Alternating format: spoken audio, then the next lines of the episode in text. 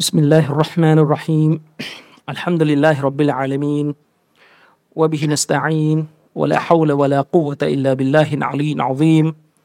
والصلاة والسلام على رسول الله وعلى آله وصحبه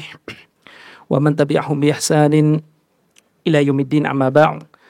السلام عليكم ورحمة الله وبركاته อัลฮัมดุลิลละนะครับ วันนี้อัลลอฮ์ได้ให้โอกาสพวกเราได้มาร่วม สัมมนานะครับในงานของสำนักพิมพ์อัสซาบิกูลนะครับ เราเราไม่ได้จัดบรรยายแบบนี้เนี่ยนานมากนะครับ ถ้าจะพูดว่าจัดแค่ครั้งเดียวอย่างเป็นทางการก็คงจะไม่ผิด เมื่อเกือบสิบกว่าปีที่แล้วนะครับ เราเคยจัดบรรยายในหัวข้อพิสูจน์อิสลามเชิงประจักษ์นะครับ อันนั้นก็เป็นเทปที่เก่าไปแล้ว แต่ว่าก็ยังใช้ได้อยู่ถึงปัจจุบัน วันนี้เราก็มีโอกาสนะครับมาพบปะ พูดคุยนะครับ แล้วก็เสวนาเรื่องวิชาการกันเท่าที่มีเวลาจะคุยกันนะครับทำลินละหัวข้อวันนี้เนี่ยตามที่ขึ้นในหน้าจอนะครับ อภิปรายเรื่องของความท้าทายและการสร้างความสมดุลทำไมต้องสร้างความสมดุล และสร้างความสมดุลตรงนี้เนี่ยเราหมายถึงอะไรกันนะครับ แน่นอนพูดโดยรวบรัดเลย ประชาชาติอิสลามนะครับ นับตั้งแต่เราเลยสมัยซาลฟุตซอเลห์มาหรือถ้าพูดเป็นภาษาสากลหน่อยก็คือ นับตั้งแต่เราสิ้นสุดสงครามครูเสดเป็นต้นมาเนี่ยประชาชาติอิสลามเนี่ยแทบไม่ได้เผชิญหน้า กับการท้าทายที่มาจากปัจจัยภายในเพียงอย่างเดียวอีกแล้วเขาว่าปัจจัยปัจจัยภายในก็คือ สิ่งที่มันเป็นตัวท้าทายหลักการศาสนาที่มันเกิดขึ้น จากน้ำมือของคนที่เป็นส่วนหนึ่งจากประชาชาติอิสลาม ประชาชาติอิสลามเนี่ยได้รับบททดสอบได้รับการท้าทายเนี่ยหลายอย่าง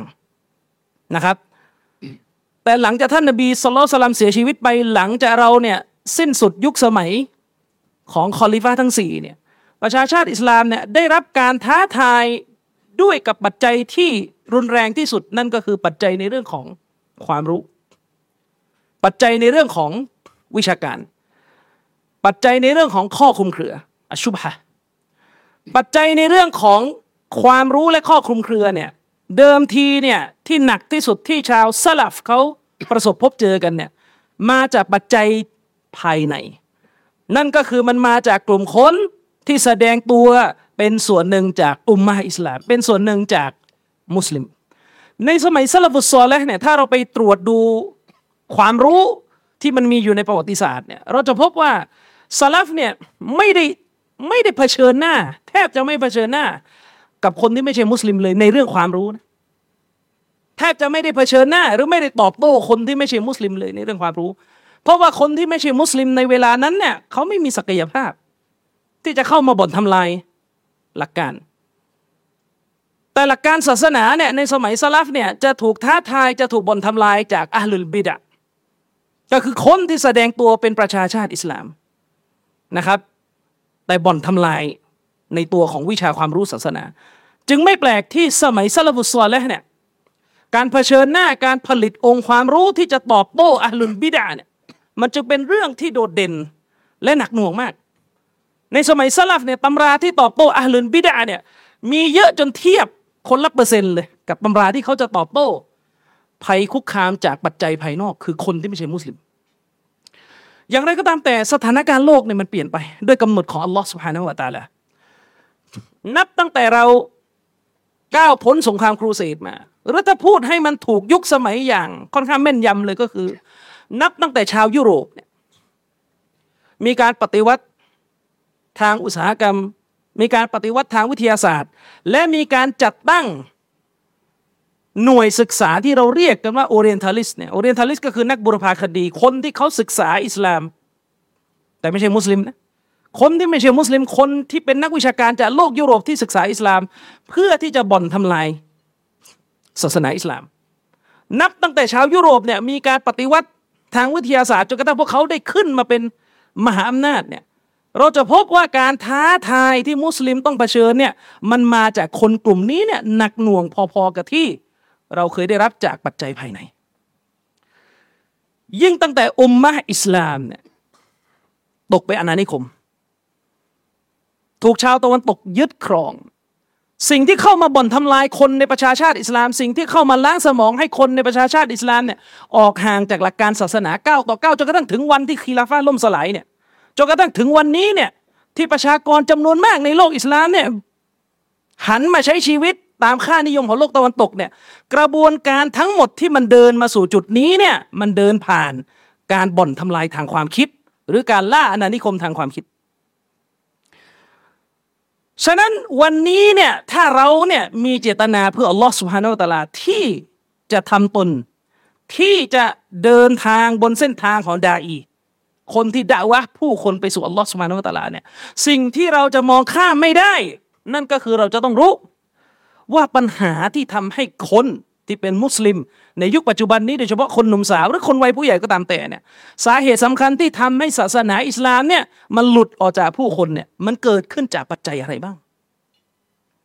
อาจารย์ชริฟเนี่ยเคยถามผมเมื่อหลายปีแล้ว อาจารย์ชริฟเนี่ยถามผมว่าตกลงทุกวันนี้เนี่ยที่มุสลิมไม่มีความเคร่งครัดในหลักการศาสนาเนี่ยมันเกิดขึ้นจากปัจจัยอะไรมากกว่ากันระหว่างปัจจัยที่มาจากอัลลุนบิดะ หรือปัจจัยที่มาจากการคุกคามทางความคิดของโลกตะวันตก อันนี้ก็แล้วแต่จะวิเคราะห์ แต่ถ้าตอบไปกลางๆเนี่ยมันมาจากสองปัจจัยอาลุลบิดะเนี่ยคือตัวที่ชอนใช้ทำให้มุสลิมเนี่ยไม่มีทางที่จะรู้จักอัลอิสลามที่บริสุทธิ์ แต่ทำให้มุสลิมเนี่ยรู้จักอิสลามที่มันไม่ใสสะอาดอิสลามที่มันเจือปนไปด้วยคุรอฟาตเรื่องงมงายเรื่องไร้เหตุผล และเมื่อมุสลิมเนี่ยอยู่กับอัลอิสลามในแบบนี้เนี่ย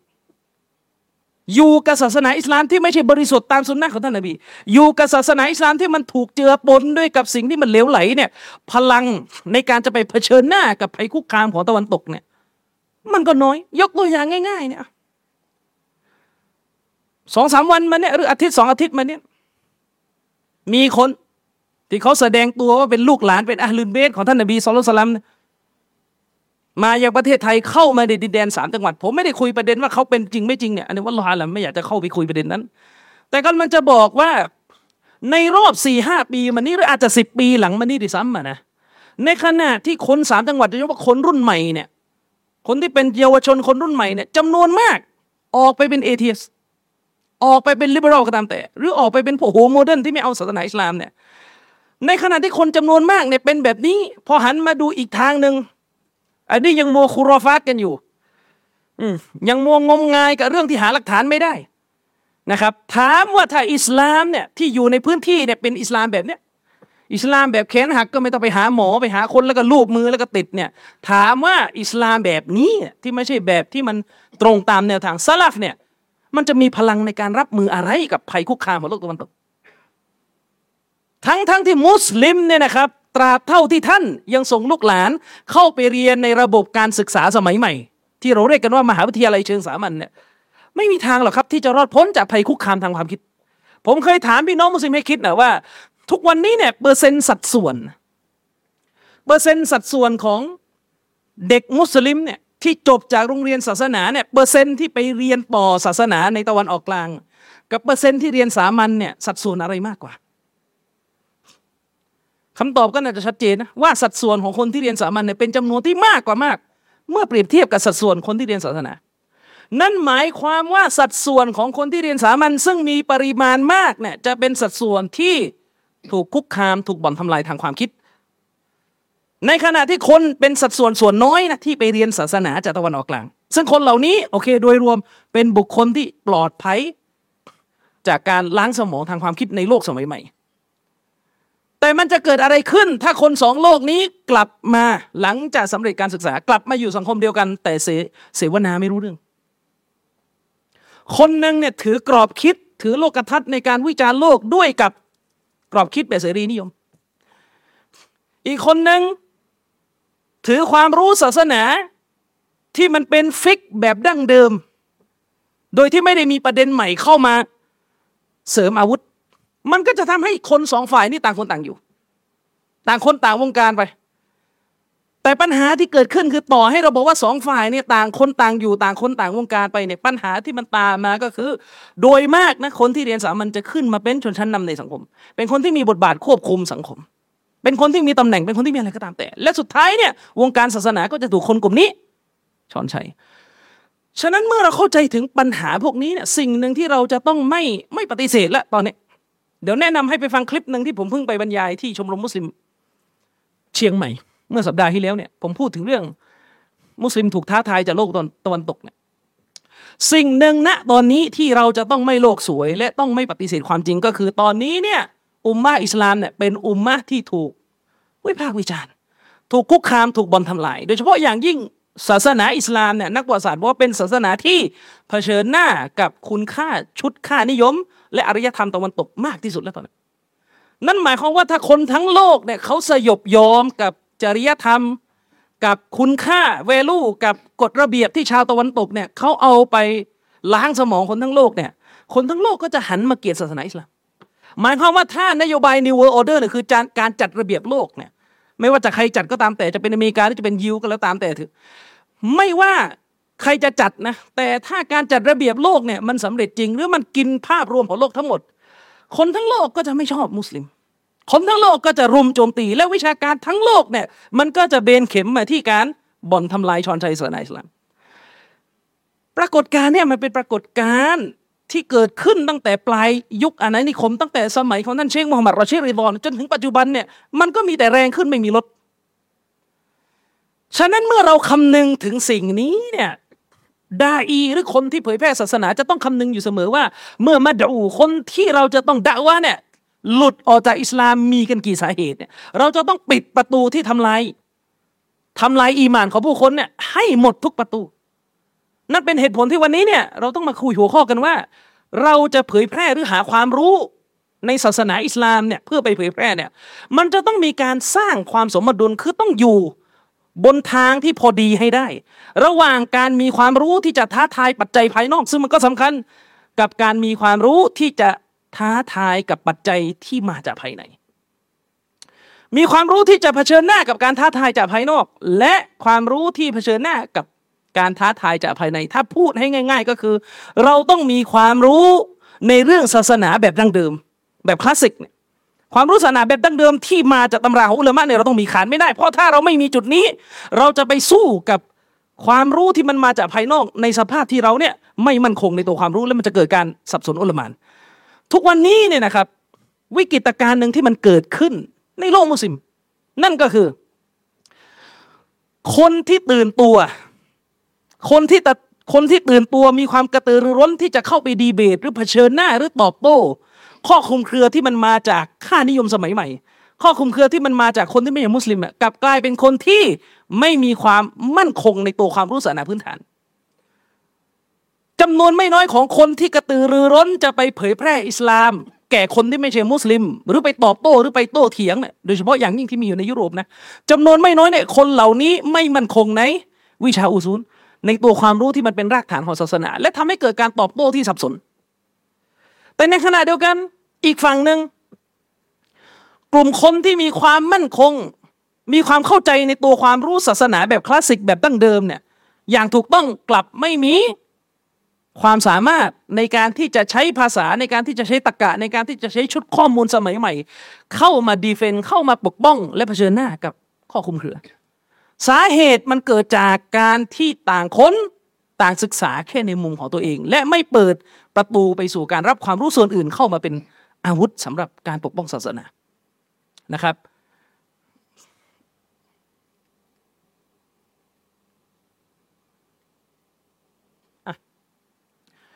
หัวข้อที่เราจะคุยอันแรกก่อน ผมจะไม่อ่านทีละตัวแล้วเพราะว่าเวลาเราน้อยนะครับ จะสรุปสั้นๆ เชคอับดุลอาซิดอิบนุบาสนะครับรอฮิมะฮุลลอฮ์เนี่ยท่านได้กล่าวไว้ในหนังสือมัจมุอัลฟาตาวาของท่าน อันนี้เป็นบทเรียนที่สำคัญสำหรับคนที่เป็นดาอีเชคบินบาสเนี่ยได้พูดเลยนะครับว่า สิ่งที่มันเป็นวาจิบเป็นข้อบังคับ เหนือมุสลิมคนหนึ่ง ในกรณีของความสัมพันธ์ที่มุสลิมจะต้องมีกับคนที่ไม่ใช่มุสลิม คือมุสลิมเนี่ยอยู่บนโลกเนี่ยโดยทั่วไปอะนะเราไม่ได้อยู่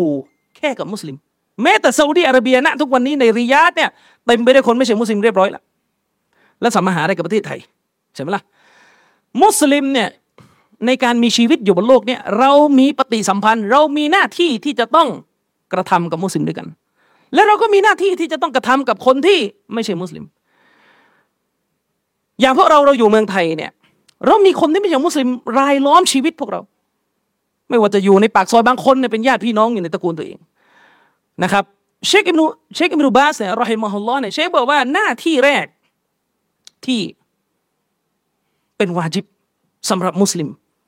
ในกรณีของความสัมพันธ์ระหว่างเขากับคนที่ไม่ใช่มุสลิมเนี่ยมันมีวาจิบหลายข้อนะข้อบางเขาเรียกว่าภาระวาจิบเหนือมุสลิมที่จะต้องกระทำกับคนที่ไม่ใช่มุสลิมเนี่ยมีหลายข้อ แต่อันแรกก่อนอื่นใดเลยที่ต้องมีก็คือالدعوة إلى الله عز وجلคือการที่จะต้องดะวะ เผยแพร่อิสลามไปสู่คนที่ไม่ใช่มุสลิม เรียกร้องคนที่ไม่ใช่มุสลิมเนี่ยมาสู่อัลลอฮ์سبحانه وتعالىจะต้องด่าว่าพวกเขา และชี้แจงนะครับว่าอะไรคือแก่นแท้คือข้อเท็จจริงของศาสนาอิสลาม เพราะทุกวันนี้อัลอิสลามที่เป็นที่รู้จักในสายตาคนที่ไม่ใช่มุสลิมเนี่ยคืออิสลามที่เต็มไปด้วยความอาธรรม อิสลามที่เต็มไปด้วยภาพลักษณ์ที่ไม่ดี ซึ่งไม่ใช่อิสลามที่แท้จริง เป็นอิสลามที่ถูกประดิษฐ์ประดอยขึ้นจากสื่อต่าง ฉะนั้นเราเนี่ยเมื่ออยู่ในแผ่นดินที่มีคนที่ไม่ใช่มุสลิมรายล้อมอยู่ว่าจิบในกรณีระหว่างเรากับเขาที่ไม่ใช่มุสลิมอันแรกที่ต้องมีก็คือการด่าวะคนที่ไม่ใช่มุสลิม ผมทำวิทยานิพนธ์ปริญญาเอกเนี่ยผมทำเรื่องการด่าวะศาสนาอิสลาม ประวัติศาสตร์การเผยแพร่ศาสนาอิสลาม ในประเทศไทยหลังปี 2475 เป็นต้นมาเนี่ยผมศึกษาแต่ปี 2475 จนถึงปี 2533 รู้ไหมครับ ส่วนใหญ่ของการเผยแพร่ศาสนาอิสลามในไทยเนี่ยส่วนใหญ่เนี่ยตลอดประวัติศาสตร์หลายปีที่ผ่านมาเนี่ยตั้งแต่ช่วง period เวลาเนี่ย2475ถึง2533เนี่ยส่วนใหญ่เลยนะครับ เน้นดะวะแค่มุสลิม ความรู้ศาสนาเกือบส่วนใหญ่ถ้าตีเป็นเปอร์เซ็นต์เนี่ย95เปอร์เซ็นต์เน้นเผยแพร่อิสลามแก่มุสลิมด้วยกันนะครับ เน้นคุยเรื่องฟิกฮ์ เถียงเรื่องฟิกถกเรื่องฟิก ไม่ใช่ปัญหา เราต้องหาสุนนะนบีอันนั้นต้องคุยอยู่แล้ว แต่จะมีส่วนน้อย ที่ให้ความสำคัญกับการเผชิญหน้ากับการท้าทายที่มาจากปัจจัยภายนอก คือ ให้ความสำคัญกับการเผยแพร่อิสลามแก่คนที่ไม่ใช่มุสลิม ให้ความสำคัญกับการตอบโต้ ข้อคุมเครือที่มาจากคนที่ไม่ใช่มุสลิม และในส่วนน้อยนี้ เกือบจะร้อยเปอร์เซ็นเกือบจะร้อยเปอร์เซ็นต์นะ ไม่ใช่คนที่ผ่านการศึกษาศาสนาอิสลามในระบบ คือหมายถึงว่าไม่ได้ไปจบศาสนาโดยตรงแบบจบมาดีนะจบ จบอัสฮัดไม่ใช่แบบนั้น ส่วนใหญ่จะเป็นคนที่โตมาในวงการความรู้หรือวงวิชาการในโลกของสามัญและปัญหาที่เกิดขึ้นก็คือเมื่อคนเหล่านี้มีความหวงแหนอิสลาม พยายามจะปกป้องอิสลาม แต่ความรู้ไม่พอเนี่ยมันทำให้เกิดช่องโหว่ในการเผยแพร่ขึ้นในยุคอดีต เผยแพร่อิสลามแก่คนต่างศาสนิก แต่ว่าข้อมูลหลายตัวที่ใช้เนี่ยมีปัญหา สับสนโอลมาน วุ่นวายไปหมดนะครับจนกระทั่งมันทำให้เกิดข้อขัดแย้งขึ้นในหมู่ มุสลิมไทยกันเองนะครับ แต่ในขณะเดียวกัน ถ้าไม่มีคนเผชิญหน้า ถ้าไม่มีคนต่อสู้กับสิ่งเหล่านี้เนี่ยถามว่าคนมุสลิมในเมืองไทยที่อาศัยใช้ชีวิตอยู่ภายใต้ อิทธิพลของคนที่ไม่ใช่มุสลิมเนี่ยถามว่าคนมุสลิมจะรักษาอีมานยังไง ยกตัวอย่างเช่น ในประเทศไทยช่วงปีพศ 2517 18 ซึ่งยังไม่มีใครเกิดทั้งนั้นที่นั่งอยู่ที่นี่ในช่วงปี 2517 เนี่ยเป็นยุคสมัยที่ลัทธิสังคมนิยมหรืออุดมการณ์แบบคอมมิวนิสต์แพร่ระบาดในไทย เวลาเราพูดถึงอุดมการณ์แบบคอมมิวนิสต์เนี่ยมันก็คือ atheist แหละแต่ atheist ในสมัยนั้นเนี่ยมันเป็น atheist ที่ยังไม่ได้ liberal นะ มันยังแยกตัวกับ liberal อยู่ เพราะว่าคอมมิวนิสต์ไม่ใช่ liberal แต่ลัทธิคอมมิวนิสต์เป็นลัทธิที่เข้าครอบงำโลกวิชาการในรั้วมหาวิทยาลัยในสังคมไทย และทั่วโลกในยุคนั้นลัทธิคอมมิวนิสต์เป็นลัทธิที่ชัดเจนว่าปฏิเสธพระเจ้า และวางแนวทางในการตอบโต้วิพากษ์วิจารณ์ศาสนาคอมมิวนิสต์มีพื้นที่ในสังคมไทยในอดีต คือคอมมิวนิสต์บุกไทยมาเนี่ยมันบุกทั้งสองส่วน ทั้งส่วนของตัววิชาการ และทั้งส่วนของกำลังไอ้ในส่วนของกำลังนี่ก็ว่าไปเถอะไอ้ตรงนั้นเป็นเรื่องของความมั่นคงในสมัยอดีต แต่เราพูดถึงเรื่องการคุกคามเข้ามาในทางวิชาการคอมมิวนิสต์เข้าไทยเนี่ยก็ไปแพร่ความรู้ในการวิพากษ์วิจารณ์ศาสนา เพราะว่าหัวหน้าของคอมมิวนิสต์คาร์ลมาร์กซ์เนี่ยเขาเป็น atheist แล้วเขาก็มีหลักเกณฑ์หลักการในการวิพากษ์วิจารณ์ศาสนา ในยุคนั้นเนี่ยถ้าพูดกันตรงๆอะคนที่เป็นแนวหน้าในการเผชิญหน้ากับภัยคอมมิวนิสต์เนี่ยส่วนใหญ่ก็ยังเป็นนักเรียน หรือนักศึกษามุสลิมที่เป็นคนเรียนสามัญนะครับ ซึ่งแน่นอนว่าเมื่อเขาพยายามจะเผชิญหน้า มันก็มีช่องโหว่เกิดขึ้น สมัยนั้นเนี่ย ถ้าเขาจะวิพากษ์วิจารณ์คอมมิวนิสต์เนี่ย ส่วนใหญ่จะใช้หนังสือของน้องชายซีกุตุบมุฮัมหมัดกุตุบไปดูได้ ภาษาไทยที่แปลในยุคนั้น จะแปลข้อเขียนของมุฮัมหมัดกุตุบกับอับุลอาลาอัลมาดูดี หรือบางทีก็แปลซีกุตุบมา ในส่วนที่คนเหล่านี้วิพากษ์วิจารณ์คอมมิวนิสต์เฉพาะเนื้อหาส่วนนั้นใช่โอเค เพราะว่าคนเหล่านี้ก็รู้จักคอมมิวนิสต์มาไม่น้อย แต่ในส่วนที่จะอธิบายถึงหลักการอิสลามเข้าไปต่อเนี่ยแหละมันจะเกิดปัญหา เวลาไปอธิบายถึงคำว่ารัฐอิสลามปัญหามันจะเกิดขึ้นแล้วอย่างเมาดูดีเมาดูดีวิพากษ์วิจารณ์คอมมิวนิสต์ส่วนที่วิพากษ์วิจารณ์ลัทธิคอมมิวนิสต์ทั้งในเชิงทฤษฎีที่มีต่อศาสนา ทั้งในเชิงทฤษฎีทางเศรษฐกิจเนี่ยวิจารณ์ได้ดี แต่พอเมาดูดีเริ่มอธิบายว่ารัฐอิสลามคืออะไรเท่านั้นแหละتوحيد حاكمية คือเละเทะหมดเลย ปัญหาที่เกิดขึ้นจากอะไรครับ ความไม่แน่น ความไม่มีฐานที่มั่นคงในตัววิชาความรู้นะครับ ดูคำพูดของอิหม่ามอิบนุตัยมียะอัลลอฮิมฮุลลอฮ์ผมยกมาจากมัจจุมะฟาตาวะอิบนุตัยมียะเนี่ยแม้จะเป็นอุลามะที่อยู่ในสมัย ที่ไกลจากเรา แต่คำพูดของท่านยังใช้ได้ผลอยู่เสมอ เป็นกรอบเป็นเกณฑ์ที่สำคัญอิบนุตัยมียะรอฮิมฮุลลอฮ์เนี่ยท่านพูดถึงพวกมาลาฮิดะมาลาฮิดะเนี่ยเวลาพูดถึงสมัยอิบนุตัยมียะเนี่ยจะหมายถึง พวกที่ใช้ปรัชญาเข้าไปบิดเบือนคุณลักษณะของพระผู้เป็นเจ้า สร้างอากีดะที่หลงผิดเกี่ยวกับอัลลอฮ์ขึ้นมา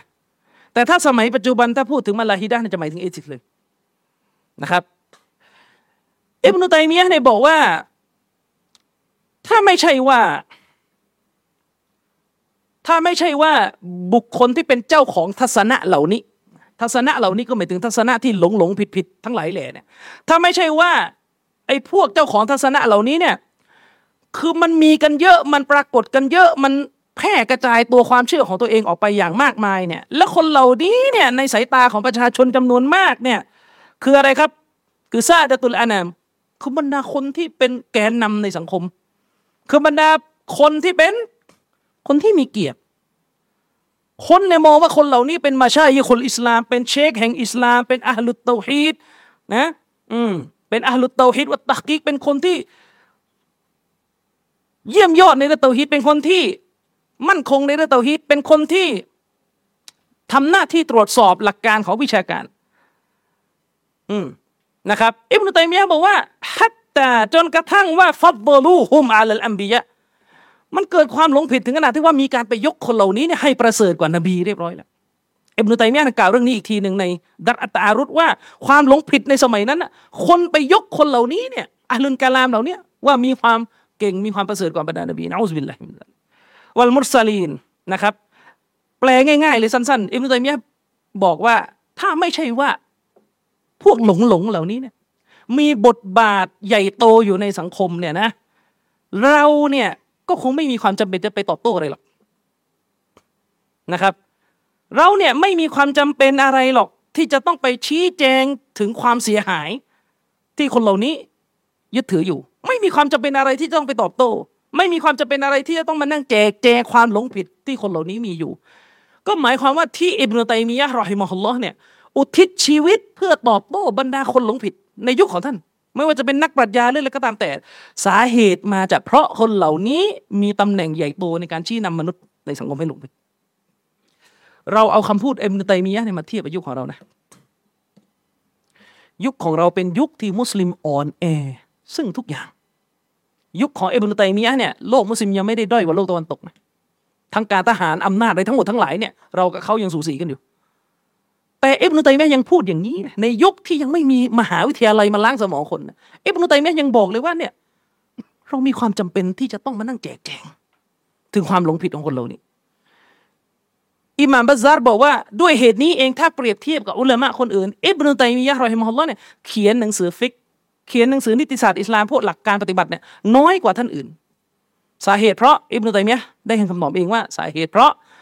เรื่องฟิกฮ์เนี่ยจะยึดทัศนะไหนก็ไม่ได้ออกศาสนา ไม่ได้ออกจากศาสนา แต่ถ้าปรัชญาของคนพวกนี้ ถ้าประชาชนยึดถือเมื่อไหร่ตกศาสนาแน่นอน นี่เปรียบเทียบกับยุคของเราอะนะยุคของเราเนี่ย มุสลิมด้อยกว่าทุกอย่าง มุสลิมทั้งล้าหลังทั้งอะไรต่อมีอะไรสื่อเขาคุมเราหมดเขาเอาสื่อที่ปฏิเสธพระเจ้าเนี่ยเข้ามาในมุ้งเข้ามาในเตียงนอนของเราและผ่านโทรศัพท์ เราต้องเรียนหนังสือก็ต้องเรียนอันนี้เอนทรานก็ต้องต้องเอนทรานกับความคิดแบบดาวิดเหมือนที่พี่น้องอาริฟ อธิบายไปเมื่อเช้าเราต้องเรียนกับสิ่งเหล่านี้ ถามว่าในสถานการณ์แบบนี้ที่มุสลิมเนี่ยวิกฤตขนาดนี้ ถ้าเราไม่สร้างสมดุลในเรื่องการเผยแพร่ความรู้ คือหนักไปทางหนึ่งหนักไปทางความรู้คลาสสิก หรือไม่ก็หนักมาทางความรู้สมัยใหม่อย่างเดียว มันจะมีปัญหาทุกอย่างนะครับ อันนี้สำคัญมาก ต่อมาสรุปสั้น ๆ เลยแล้วกัน ประโยคนี้เนี่ยอิบนุตัยมียะรอฮิมะฮุลลอฮ์เนี่ยท่านได้พูดถึงปัญหาของการมีอยู่ของอัลลอิลฮัด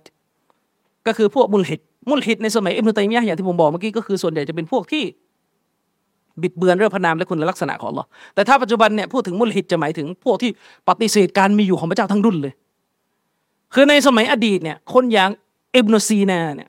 อันนี้นักปรัชญาเนี่ยไอคนพวกนี้เนี่ยนิยามพระเจ้าแบบที่ตัวเองจะเอา นิยามพระเจ้านิยามไปนิยามมาในทางปรัชญาเนี่ยฟังไปฟังมาเนี่ยพระเจ้าเหมือนกับพลังงานเลยอะอย่างนี้เป็นต้นสมมุติอะนะอะประมาณนี้อิบนุตัยมียะเนี่ยเรียกคนพวกนี้ว่ามุลฮิดแต่ถ้าสมัยของเราเนี่ยไม่เชื่อในการมีอยู่ของพระเจ้าตั้งแต่ต้นเลย อันนี้ย่อมเป็นพวกที่เขาเรียกว่าอิลฮัดพวกที่หนักหน่วงที่สุดในการอิลฮัดคือการบิดเบือนข้อเท็จจริงเกี่ยวกับพระเจ้าอิบนุตัยมียะรอฮิมะฮุลลอฮ์เนี่ยท่านได้บอกไว้นะครับว่าผู้ใดก็ตามแต่ ที่ไม่ยอมโต้เถียงกับอัลลอิลฮัดวัลบิดะไม่ยอมโต้เถียงกับพวกมุลฮิดและพวกอุตริ อันเป็นการโต้เถียงที่มันไปล้างบาง พวกนี้เนี่ยหมดสิ้นตั้งแต่หัวขบวนยันท้ายขบวนเลย ใครไม่ยอมทำเช่นนี้ ก็ไม่ถือว่าคนคนนั้น ให้ ให้สิทธิอันแท้จริงแก่ศาสนาอิสลามปล่อยป่าละเลยในการพิทักษ์ศาสนา และก็ไม่ได้ตอบสนองต่อสิ่งที่มันเป็นไม่ได้ไม่ได้เติมเต็ม ต่อสิ่งที่มันเป็นข้อกำหนดแห่งความรู้ และอีมาน เวลาเรามีความรู้ศาสนา เวลาเรามีอัลอีมานต่ออัลอิสลามสิ่งที่จะมีผลตามมาก็คือสิ่งที่เราเรียกกันว่าเป็นข้อบังคับหลังจากที่เรามีความรู้ เรามีความรู้ข้อบังคับตัวแรกก่อนอื่นเลยก็คือการอ่ามันนั่นคือข้อบังคับของความรู้ ต้องปฏิบัติ และข้อบังคับหนึ่งของการมีความรู้ก็คือการที่เราจะต้องหักล้างความเท็จที่มันคุกคามศาสนาอิสลามนะครับ อย่างไรก็ตามแต่ อีกข้อหนึ่งที่เป็นบทเรียนที่สำคัญกับจากคำคำเตือนของเชคซอลแลนฟาวซานนะพี่น้องกลับบ้านแล้วก็ไปเปิดซูรออาบาซะตั้งแต่ซูรอตั้งแต่อายะที่หนึ่งถึงอายะที่สิบเคยเคยอ่านบ้างไหมความหมายของซูร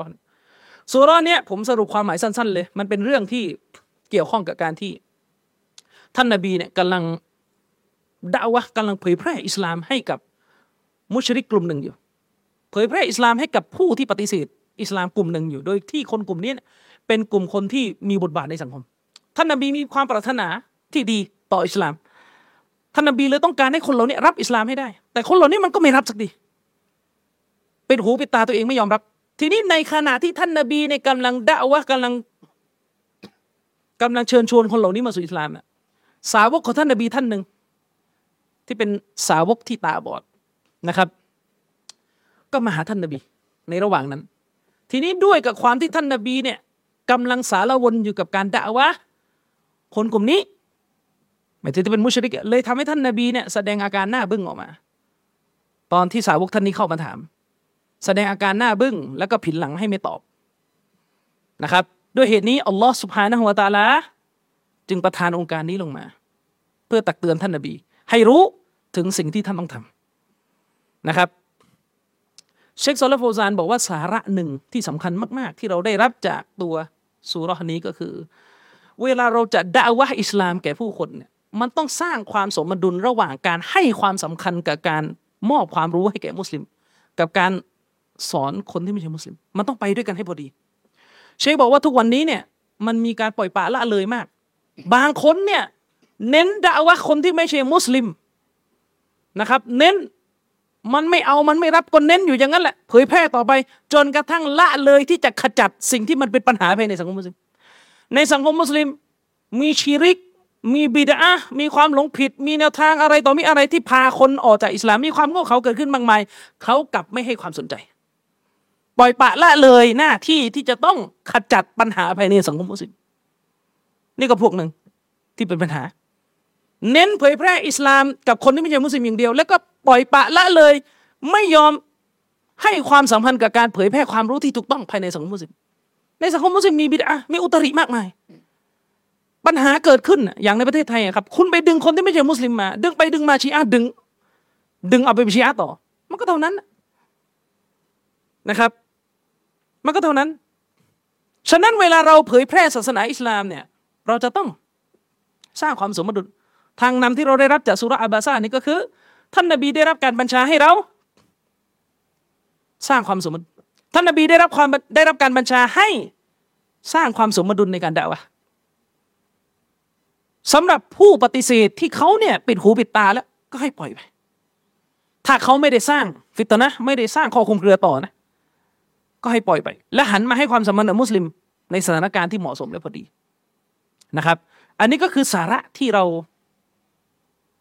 ได้รับเป็นภาพรวมนะครับ ในส่วนเริ่มต้นของเนื้อหาทีนี้ต่อมาประเด็นต่อมาก็คือเรื่องของความสำคัญในการปรับพื้นฐาน ความสำคัญในการปรับพื้นฐาน ในเรื่องของแนวทางสลับอย่างที่ผมบอกครับ เราเป็นมุสลิม ต้องการที่จะเผยแพร่อิสลามออกไปสู่สังคมเนี่ยผู้ที่เราจะเผยแพร่อิสลามไปแก่เขาเนี่ยมันมีอยู่สองกลุ่มหลักในสังคม มุสลิมเดิมกับที่ไม่ใช่มุสลิม มุสลิมเดิมกับที่ไม่ใช่มุสลิมเนี่ยความรู้ที่เราจะต้องเอาให้เขาไป มันก็คือความรู้จากจุดเดียวกัน ก็คือความรู้ในแนวทางสลับไม่มีนะครับเผยแพร่อิสลามคือถ้าให้กับต่างศาสนิกเนี่ยเอาอิลมุนกาลามไปอืมเอาปรัชญากรีกผสมอากิดาเชรอไป แต่พอกับมุสลิมเอาแบบสลับไปไม่ไม่ได้ ไม่มีนะครับเผยแพร่อิสลามแก่คนที่ไม่ใช่มุสลิมอ่าถ้ากับคนไม่ใช่มุสลิม เอาพหุไป เอาพหุไป พอกับมุสลิม เอาสลับไป อันนี้ไม่ได้ มุสลิมจะเผยแพร่อิสลามแก่คนไม่ใช่มุสลิม หรือกับมุสลิมด้วยกันความรู้ต้องมาจากแหล่งเดียวกัน ก็คือแนวทางซาลฟส่วนจะลึกจะซึ้งแค่ไหนในแต่ละบริบทอันนี้ว่ากันนะครับ แต่ความรู้ต้องข้อสรุปเดียวกัน หมายความว่าถ้าเราสอนคนที่ไม่คนที่ไม่ใช่มุสลิม ให้รู้จักอัลลอฮ์เนี่ย ก็ต้องสอน ด้วยอากีดะเดียวกันที่เราสอนมุสลิม ด้วยกันหลักศรัทธาเดียวกันที่เราสอนมุสลิม ไม่ใช่ว่าสอนคนที่ไม่ใช่มุสลิมอย่างหนึ่งกับมุสลิมก็พูดอีกอย่างหนึ่งไม่ใช่หรือในขณะเดียวกัน ถ้าเราเผยแพร่อิสลามแก่คนที่ไม่ใช่มุสลิม แต่ตัวความรู้ของเราเนี่ยในเรื่องของศาสนาในประเด็นคลาสสิกเดิมเนี่ยมันไม่มั่นคง มันเกิดปัญหา มันก็จะเกิดปรากฏการณ์ของการเอาความรู้ที่ไม่ถูกต้องไปเผยแพร่อิสลาม แล้วก็กลายเป็นประเด็นวิพากษ์วิจารณ์ภายในสังคมมุสลิมกันเองนะครับอะทีนี้เรามาดูตัวอย่างกัน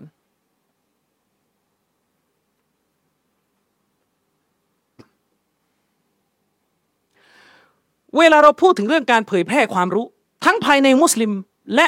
ภายนอกสังคมมุสลิมเนี่ยประเด็นแรกที่จะตามมาติดๆ โดยเฉพาะในยุคสมัยของเรา คือประเด็นเรื่องของอิจมะประเด็นเรื่องมติเอกฉันเพราะอะไรครับ หน้าที่ของเราเนี่ยเวลาเราเผยแพร่อิสลามแก่ผู้คนเนี่ยเราต้องการให้ผู้คนเนี่ยกลับไปนับถือศาสนาอิสลามอันเดียวกันกับที่ท่านนบี และบรรดาสหายและบรรดาสลัฟนับถือใช่หรือไม่ ก็ต้องตอบว่าใช่ แต่ตอนนี้ปัญหาที่มันเกิดขึ้นก็คือ คนที่เขาปฏิเสธการด่าว่าแนวทางซาลาฟียะเนี่ย เขาจะมีชุดวัฒกรรมตัวหนึ่งที่สำคัญนั่นก็คือ เขาจะบอกว่าอันอิสลามเนี่ยมันแล้วแต่ว่าใครจะมอง อันอิสลามเนี่ยมันแล้วแต่ว่าใครจะตีความ ซึ่งนิดหนึ่งมันแล้วแต่ว่าใครจะตีความ ซึ่งปัญหาที่เกิดขึ้นณตอนนี้เลยก็คือ มุสลิมจำนวนไม่น้อยเนี่ยได้รับอิทธิพลจากความคิดตัวนี้ โดยเฉพาะอย่างยิ่งนะ มุสลิมที่เรียนพวกสายสังคมศาสตร์เนี่ยจะติดเชื้อตัวนี้มามาก ๆ เลย เรื่องที่ว่าอัลอิสลามเนี่ยมันตีความไปตามยุคสมัยต่างๆ นั่นหมายความว่าดาอีที่เผยแพร่อิสลามณเวลานี้เนี่ยสิ่งแรกที่เขาจะต้องทำก็คือการหาจุดที่ถูกต้องให้ได้ว่าอิสลามเนี่ยประเด็นไหนตีความใหม่ได้ และประเด็นไหน ตีความใหม่ไม่ได้ ประเด็นไหนเห็นต่างได้ และประเด็นไหน เห็นต่างไม่ได้ นี่คือเรื่องสำคัญ เพราะถ้าเราเนี่ยยังจับจุดตรงนี้ไม่ได้ว่าตกลงอิสลามเนี่ยเรื่องไหนมันมองต่างมุมได้หรือเรื่องไหนมันมีแบบเดียวเท่านั้นเนี่ยเผยแพร่อิสลามแบบสับสนแน่นอนอืมนะครับ มันก็จะเกิดปรากฏการณ์ของการเผยแพร่อิสลามแบบสับสนอย่างแน่นอนนะครับ ซึ่งปัญหาตัวแรกที่เราจะต้องปรับเป็นความรู้ให้ถูกต้องสำหรับผู้ที่จะทำการด่าว่าเผยแพร่อิสลามออกสู่สังคมเนี่ยคือการทำความเข้าใจใน ประเด็นของอิจมะให้ถูกต้อง คือการทำความเข้าใจในประเด็นของมติเอกฉันให้ถูกต้อง เพราะปัญหาหนึ่งที่ผมเห็นก็คือ นักเผยแพร่อิสลามหลายคนเนี่ยพอประเด็นเรื่องมติเอกฉันเนี่ยไม่เคลียร์ตั้งแต่ต้น มันจะเกิดการเผยแพร่อิสลามในลักษณะที่ไปแก้ ไปบิดตัวความเข้าใจในศาสนาอิสลามเนี่ยให้มันรับมือกับการท้าทายในโลกสมัยใหม่ มันก็เลยเป็นปัญหายกตัวอย่างเช่น ยกตัวอย่างเช่น ประเด็นเรื่องของผู้หญิงเป็นผู้นำนะครับ ยกตัวอย่างเช่น ประเด็นเรื่องของผู้หญิงเป็นผู้นำทุกวันนี้ในผมพูดตรงๆเลยนะกลุ่มคนที่พยายามเข้ามาสนับสนุนว่าอัลอิสลามเนี่ยยอมรับ ยอมรับที่จะให้สตรีมุสลิมเนี่ยขึ้นไปเป็นผู้นำรัฐได้ ขึ้นมาเป็นคอลีฟะฮ์ได้เนี่ย ปัจจุบันเนี่ยกลุ่มที่รณรงค์เรื่องนี้มากที่สุดเนี่ยจะมีสองกลุ่มหนึ่งพวก إخوان المسلمون สองพวกมุสลิมแนว liberal เพราะอะไรครับ เพราะทุกวันนี้เราอยู่ในยุคสมัยที่ ความคิดแบบเฟมินิสต์เนี่ยความคิดแบบสตรีนิยมเนี่ยมันเบิกบาน เลยทำให้เกิดความพยายามที่จะไปแก้หลักการข้อนี้ เพื่อนำไปสู่การตอบคำถามจากคนที่ไม่ใช่มุสลิมซึ่งเป็นเป็นวิธีการที่ผิดนะครับ ฉะนั้นประเด็นที่สำคัญเนี่ยหนึ่งในนี้คือตัวอย่าง ประเด็นเรื่องผู้หญิงผู้นำนะครับฮะดิษของท่านนบีสุลต่านเนี่ยในโซเฮลของอิหม่ามบุคอรีเนี่ยได้ระบุว่าเมื่อข่าว เมื่อข่าวคราวหนึ่งเนี่ยมาถึงท่านนบี ข่าวคราวนั้นก็คือข่าวที่ว่าชาวเปอร์เซียเนี่ยอาณาจักรเปอร์เซียสมัยนั้น ไม่ใช่มุสลิม ชาวเปอร์เซียเนี่ยได้เอาลูกสาว ของกิสรอของจักรพรรดิเปอร์เซีย ขึ้นเป็นกษัตริย์ต่อ ขึ้นเป็นผู้นำต่อ ก็ปรากฏว่าเมื่อท่านนบีได้ยินข่าวนี้ ท่านนบีก็บอกว่า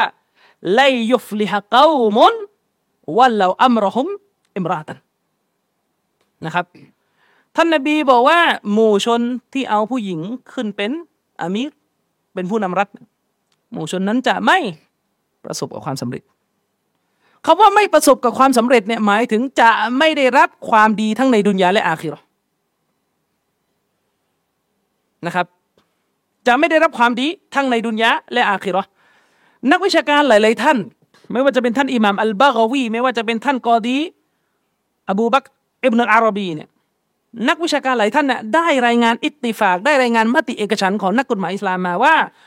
อุลามะไม่อนุญาต วกเขามีความเข้าใจตรงกันหมดว่าไม่อนุญาตที่จะให้ผู้หญิงขึ้นเป็นผู้นำรัฐ ถ้าจะมีขีลาจะมีข้อเห็นต่างของอุลามะเนี่ยจะมีอยู่แค่ประเด็นย่อยๆลงมา นั่นก็คือเรื่องของการให้ผู้หญิงขึ้นมาเป็นผู้พิพากษา ในคดีที่เกี่ยวข้องกับการการตัดสินคดีแพ่งอย่างนี้เป็นต้น ซึ่งอิหม่ามอบูฮานิฟะเนี่ยมีทัศนะนี้ ในเรื่องให้ผู้หญิงเนี่ยขึ้นมาเป็นผู้พิพากษาแต่ไม่ใช่ผู้นำสูงสุด ไม่ใช่อิหม่ามุลอาฟอมไม่ใช่ผู้นำรัฐไม่ใช่คอลีฟะ นะครับ แต่ทีนี้เนี่ยปรากฏการณ์ที่มันเกิดขึ้นในโลกสมัยนี้ก็คือ อย่างกรณีนี้นะเวลาเราเห็นมุสลิมกลุ่มหนึ่งเนี่ย ถูกตั้งคำถาม จากกลุ่มคนที่เขาเป็นเฟมเนี่ยพวกนี้ก็แย้งไม่ได้ พวกนี้ก็ตอบไม่ได้ ไม่สามารถที่จะหาตัวหลักฐานอะไรต่อมีอะไรเนี่ย มาตอบคำถามคนเหล่านี้ได้อย่างถูกต้อง วิธีการที่ผิดที่คนเหล่านี้ทำก็คือเล่นตีความใหม่ โดยการบอกว่ามันมีทัศนะที่ให้ผู้หญิงเป็นผู้นำนะครับฮัดดิสของท่านนบีเมื่อกี้เนี่ยเขาตีความได้ ตลกมากพวกเลเบอรัลเนี่ยตีความฮัดดิสเมื่อกี้ที่นบีบอกว่าหมู่ชนที่เอาผู้หญิงเป็นผู้นำเนี่ยจะไม่ประสบความสำเร็จเนี่ยเขาบอกว่าอ๋ออันเนี้ยนบีแค่แจ้งข่าวเฉยๆนบีไม่ได้ออกหุกกลมมาดู ที่ยุโรปเนี่ยมีอยู่คนหนึ่งยาซิดกอบีเนี่ยให้ระวังไว้ถ้าไปติดตามคนคนนี้นะเขาบอกว่า โอ้ยฮะดิษนี้เนี่ยนบีแค่บอกข่าวเฉยๆว่าอ๋อพวกนู้นเนี่ยหมายถึงพวกเปอร์เซียเนี่ยไม่ประสบความสำเร็จแต่ไม่ได้ห้ามนะให้มันกินกับสติปัญญาไหมบอกว่าหมู่ชนหนึ่งเนี่ย ไม่ประสบความสำเร็จนะ ถ้าเอาผู้หญิงเป็นผู้นำแต่ไม่ได้ห้ามนะแต่ไม่สำเร็จเอาทำไป เป็นไปได้เหรอครับเราสอนสอนอย่างเงี้ย อีกพวกหนึ่งตีความว่าไม่ใช่ฮะดิษนบีบทนี้เนี่ยเฉพาะพวกเปอร์เซีย ไม่เกี่ยวกับมุสลิมมุสลิมไม่เป็นไรเอาเลย อุลามะบอกว่าถ้าหากบรรดาสหายเข้าใจแบบที่พวกนี้อ้างเลยไซร้ในสมัยซอฮาบะฮ์จะต้องมีการเสนอชื่อให้ صحابية เป็น candidate คอลีฟะฮ์แน่นอนนะครับ อันนี้ประเด็นแรก ผมยกประเด็นนี้มาเนี่ย เพื่อจะทำให้เราเนี่ยได้เห็นภาพว่า เวลาเราปรับฐานของแนวทางสลับไม่ดีตั้งแต่ต้น การเผยแพร่อิสลามของเราทั้งในหมู่มุสลิมกันเอง หรือเผยแพร่ออกไปสู่ วงนอกที่ไม่ใช่มุสลิมเนี่ยมันก็จะเกิดปัญหาขึ้นมาทันทีนะครับ เพราะว่าหนึ่งเราตั้งต้นไม่ถูกเลยว่าประเด็นไหนเป็นประเด็นที่เราตีความใหม่ไม่ได้ นะครับกับประเด็นไหนเป็นประเด็นที่ยังมองต่างมุมหรือต้องอิสิหัดกันใหม่ ต้องวินิจฉัยกันใหม่นะครับเป็นประเด็นเชิงร่วมสมัยอย่างที่เป็นต้น อันนี้อันแรก ทีนี้ต่อมาสลับกันอีกคือคือเคสเมื่อกี้เรื่องเรื่องผู้หญิงเป็นผู้นำเนี่ยมันคือปรากฏการณ์ของคนที่จะไปล้มมติเอกฉันของนักกฎหมายอิสลาม ส่วนเคสต่อมาเนี่ยอันนี้สลับกันอีก คือเคสของคนที่ อ้างมติเอกฉันโดยที่สิ่งนั้นไม่ใช่มติเอกฉันนะครับ ทุกวันนี้เนี่ยถ้าไปดูหน้า Facebook นะครับ คนที่ไม่ใช่มุสลิมเนี่ยจะวิพากษ์วิจารณ์ศาสนาอิสลามแต่ข้อหนึ่งเลยที่เขามักจะกระเนกกระเนคือเฮ้ยมุสลิมเชื่อโลกแบนกุรอานสอนให้เชื่อโลกแบน มุสลิมเชื่อเรื่องโลกแบน ปัญหาก็คือในสังคมของเราเนี่ย มันมีคนเนี่ย ไปถึงขั้นที่อ้างว่า มีมติเอกฉันเรียบร้อยแล้วว่ามุสลิมต้องเชื่อว่าโลกแบนอันนี้สลับกันแรก อันนี้เป็นอีกอันหนึ่งก็คือ อ้างอิจมะโลกแบน อ้างอิจมะโลกแบน ซึ่งเพจเอทิสเพจหนึ่งเนี่ยนะเขาเคยท้าผมนั่นไหนไหนตอบมาหน่อยสินี่เขาเขาไปเขาไปลิสชื่อมาจริงๆเขาไปเอามาจากเว็บ atheist อาหรับอะ เขาไป list ชื่อมามีการลงหนังสือถ่ายสแกนหนังสือให้ดูน่าเชื่อถือนะเขาบอกว่านี่นักวิชาการมุสลิมยี่สิบคนยืนยันว่าอัลกุรอานสอนว่าโลกแบนยืนยันว่าอัลกุรอานสอนว่าโลกแบนแล้วก็ท้าให้ผมตอบเขาท้าให้ผมตอบจริงๆผมตอบไปหลายคลิปแต่ไม่รู้มันฟังบ้างหรือเปล่าไม่รู้นะมันก็ถามอยู่งั้นแหละออพี่น้องครับ ศาสนาของเราเนี่ย พี่น้องขอบคุณอัลลอฮ์ให้มาก อัลลอฮ์สุบฮานุตะลาให้ศาสนาของเราเนี่ยมันมีเกณฑ์ในการดูว่าอะไรคือเจตนารมณ์ที่อัลลอฮ์ดำรัสไว้ในอัลกุรอานและอะไรเป็นการตีความที่ไม่ตรงกับเจตนารมณ์หนึ่งในนั้นคือ ตัวแบ่งสำคัญครับ คือความเข้าใจของซาลฟุซอเลยแนวทางซาลฟีนี่มีหลักที่ง่ายในการเข้าใจที่สำคัญข้อหนึ่งก็คือ คนรุ่นหลังหมายถึงว่าคนรุ่นหลังซาลฟเนี่ยจะพูดจะเข้าใจอันกุรอานอย่างไรก็ตามแต่เถอะ ถ้าเข้าใจแล้วมันไม่ตรงกับคนในสมัยแรก มันหาที่กลับไปหาคนสมัยแรกไม่ได้ ความเข้าใจนั้นถือเป็นเท็จความเข้าใจนั้นถือว่าไม่มีน้ำหนักนะครับ ในคัมภีร์อันกุรอาน เราไม่ปฏิเสธ ถ้าให้สิบคนอ่านหมายถึงว่าถ้าให้สิบคนอ่าน เกี่ยวกับองค์การที่พูดถึงสันฐานโลกนะมันจะเข้าใจกันออกมาคนละทิศคนละทาง เพราะว่า ความรู้ความสามารถในเชิงภาษา ในความลึกซึ้งที่มีต่อภาษาอาหรับแต่ละคนไม่เหมือนกัน เพราะสิ่งที่ยืนยันก็คือ อุลามะอุลามะตับซีดอุลามะที่อธิบายอัลกุรอานเนี่ยสมัยแรกกับสมัยหลัง อธิบายไม่ตรงกันในคัมภีร์อัลกุรอานถ้าดูอายะหนึ่งสาสาว่าเหมือนโลกจะแบนแต่ถ้าดูอีกอายะหนึ่งโอ้ยมันก็น่าจะกลม อันนี้คือถ้าเราดูเอาเองมันจะเป็นอย่างนั้นนะครับ ซึ่งแน่นอนว่าถ้าเราใช้ความรู้สึกของเราเนี่ยไปอธิบายกุรานเองมันก็จะออกมาตามต่างคนต่างอธิบายด้วยเหตุนี้เองหลักการศาสนาจึงมีหลักอยู่ว่าความเข้าใจของเราเนี่ยที่มีต่ออันกุรานเนี่ยมันจะถูกปัดทิ้งถ้าเราไปเข้าใจไม่ตรงกับความเข้าใจของคน ในสมัยสลับแล้วคำถามอยู่ว่าเอออย่างเรื่องโลกแบนเนี่ยที่เขาเอามาโจมตีอิสลามเนี่ยแล้วเราจะแก้ยังไง ในเมื่อมันมีหนังสือหลายเล่มยืนยันว่านักวิชาการมุสลิมเอกฉันว่าโลกแบน ใช้เกณฑ์สลับเป็นตัวตัดสินคำถามมีอยู่ว่า นักวิชาการที่เขียนหนังสือในโลกอิสลามคนแรกที่เขียนว่าโลกแบนเนี่ยเป็นลายลักษณ์ไหนใคร อ่านมากี่เว็บที่พวกเอทีเอสหรือแม้แต่พวกมุสลิมโลกแบนโค้ดกันมาเนี่ยคนเก่าที่สุดที่เขาหามาได้ก็คือ อับดุลกอฮิดอัลบักดาดี อันนี้เลยสลับมันนี่เป็นอาชัยรอด้วย ซึ่งเดี๋ยวมันจะคุยกันยาวนะว่าทำไมอาชัยรอถึงเลือดเชื่อเรื่องโลกแบนเพราะมันพันกับเรื่อง เรื่องที่เขาไม่ยอมเชื่อว่าเราอยู่เบื้องบนนะมันพันไปถูกไปเรื่องนู้นแหละมันจะเอาให้แบนให้ได้นะครับ อืมหลายเว็บหามาได้ก็คืออับดุลกอฮิดอัลบักดาดี บางเว็บอ้างไปถึงกรอนกรอนอาหรับที่มีชื่อว่านูนิยาลกอตอนี ซึ่งกอตอนนี้เนี่ยชาเอตเนี่ยคนที่เป็นเจ้าของกลอนเนี่ยที่แต่งกลอนว่าโลกแบนก็ไม่รู้ใครมันจะพูดไม่รู้เป็นใครอ้างมาก็ไม่รู้ว่าใครตำราที่ระบุว่าโลกแบนเนี่ยไล่ไปเก่าสุดเนี่ยจะไปจบอยู่ที่ประมาณอับดุลกอฮิรอัลบักดาดี หรือต่อให้มีเก่ากว่านั้น ก็จะไม่เข้าถึงยุคสลัฟที่เป็นลายลักษณ์ไหมจะไม่ถึงเล่นหลังจากอับดุลกอฮิรอัลบักดาดีนี่แหละที่จะมีการก๊อปกันต่อ เขาเรียกว่าเอาข้อมูลมาผลิตซ้ำคนนี้ก็บอกว่าแบนแบนแบนแบนแบนคือพูดกันต่อ จนกระทั่งมาถึงรุ่นของอัสยูตีอิหม่ามอัสยูตีเนี่ยอันนี้ก็เป็นอุลามะสายอาชัยรอเขาก็ยืนยันอีกว่า เอกฉันเลยว่าโลกแบนอืมจนกระทั่งความเชื่อเรื่องโลกแบนนี้ เข้ามาในหมู่ปราดซาลฟีบางท่าน บางท่าน เช่น อัลลามัสดีฮัสันคอนเนี่ยอันนี้ก็เชื่อว่าโลกแบนเหมือนกันนะครับ แต่ทั้งนี้และทั้งนั้นเนี่ย ถามว่าแล้วมันมีไหมซาลัฟพูดว่าโลกแบนเท่าที่ผมค้นคว้ามาณตอนนี้ยังไม่เจอ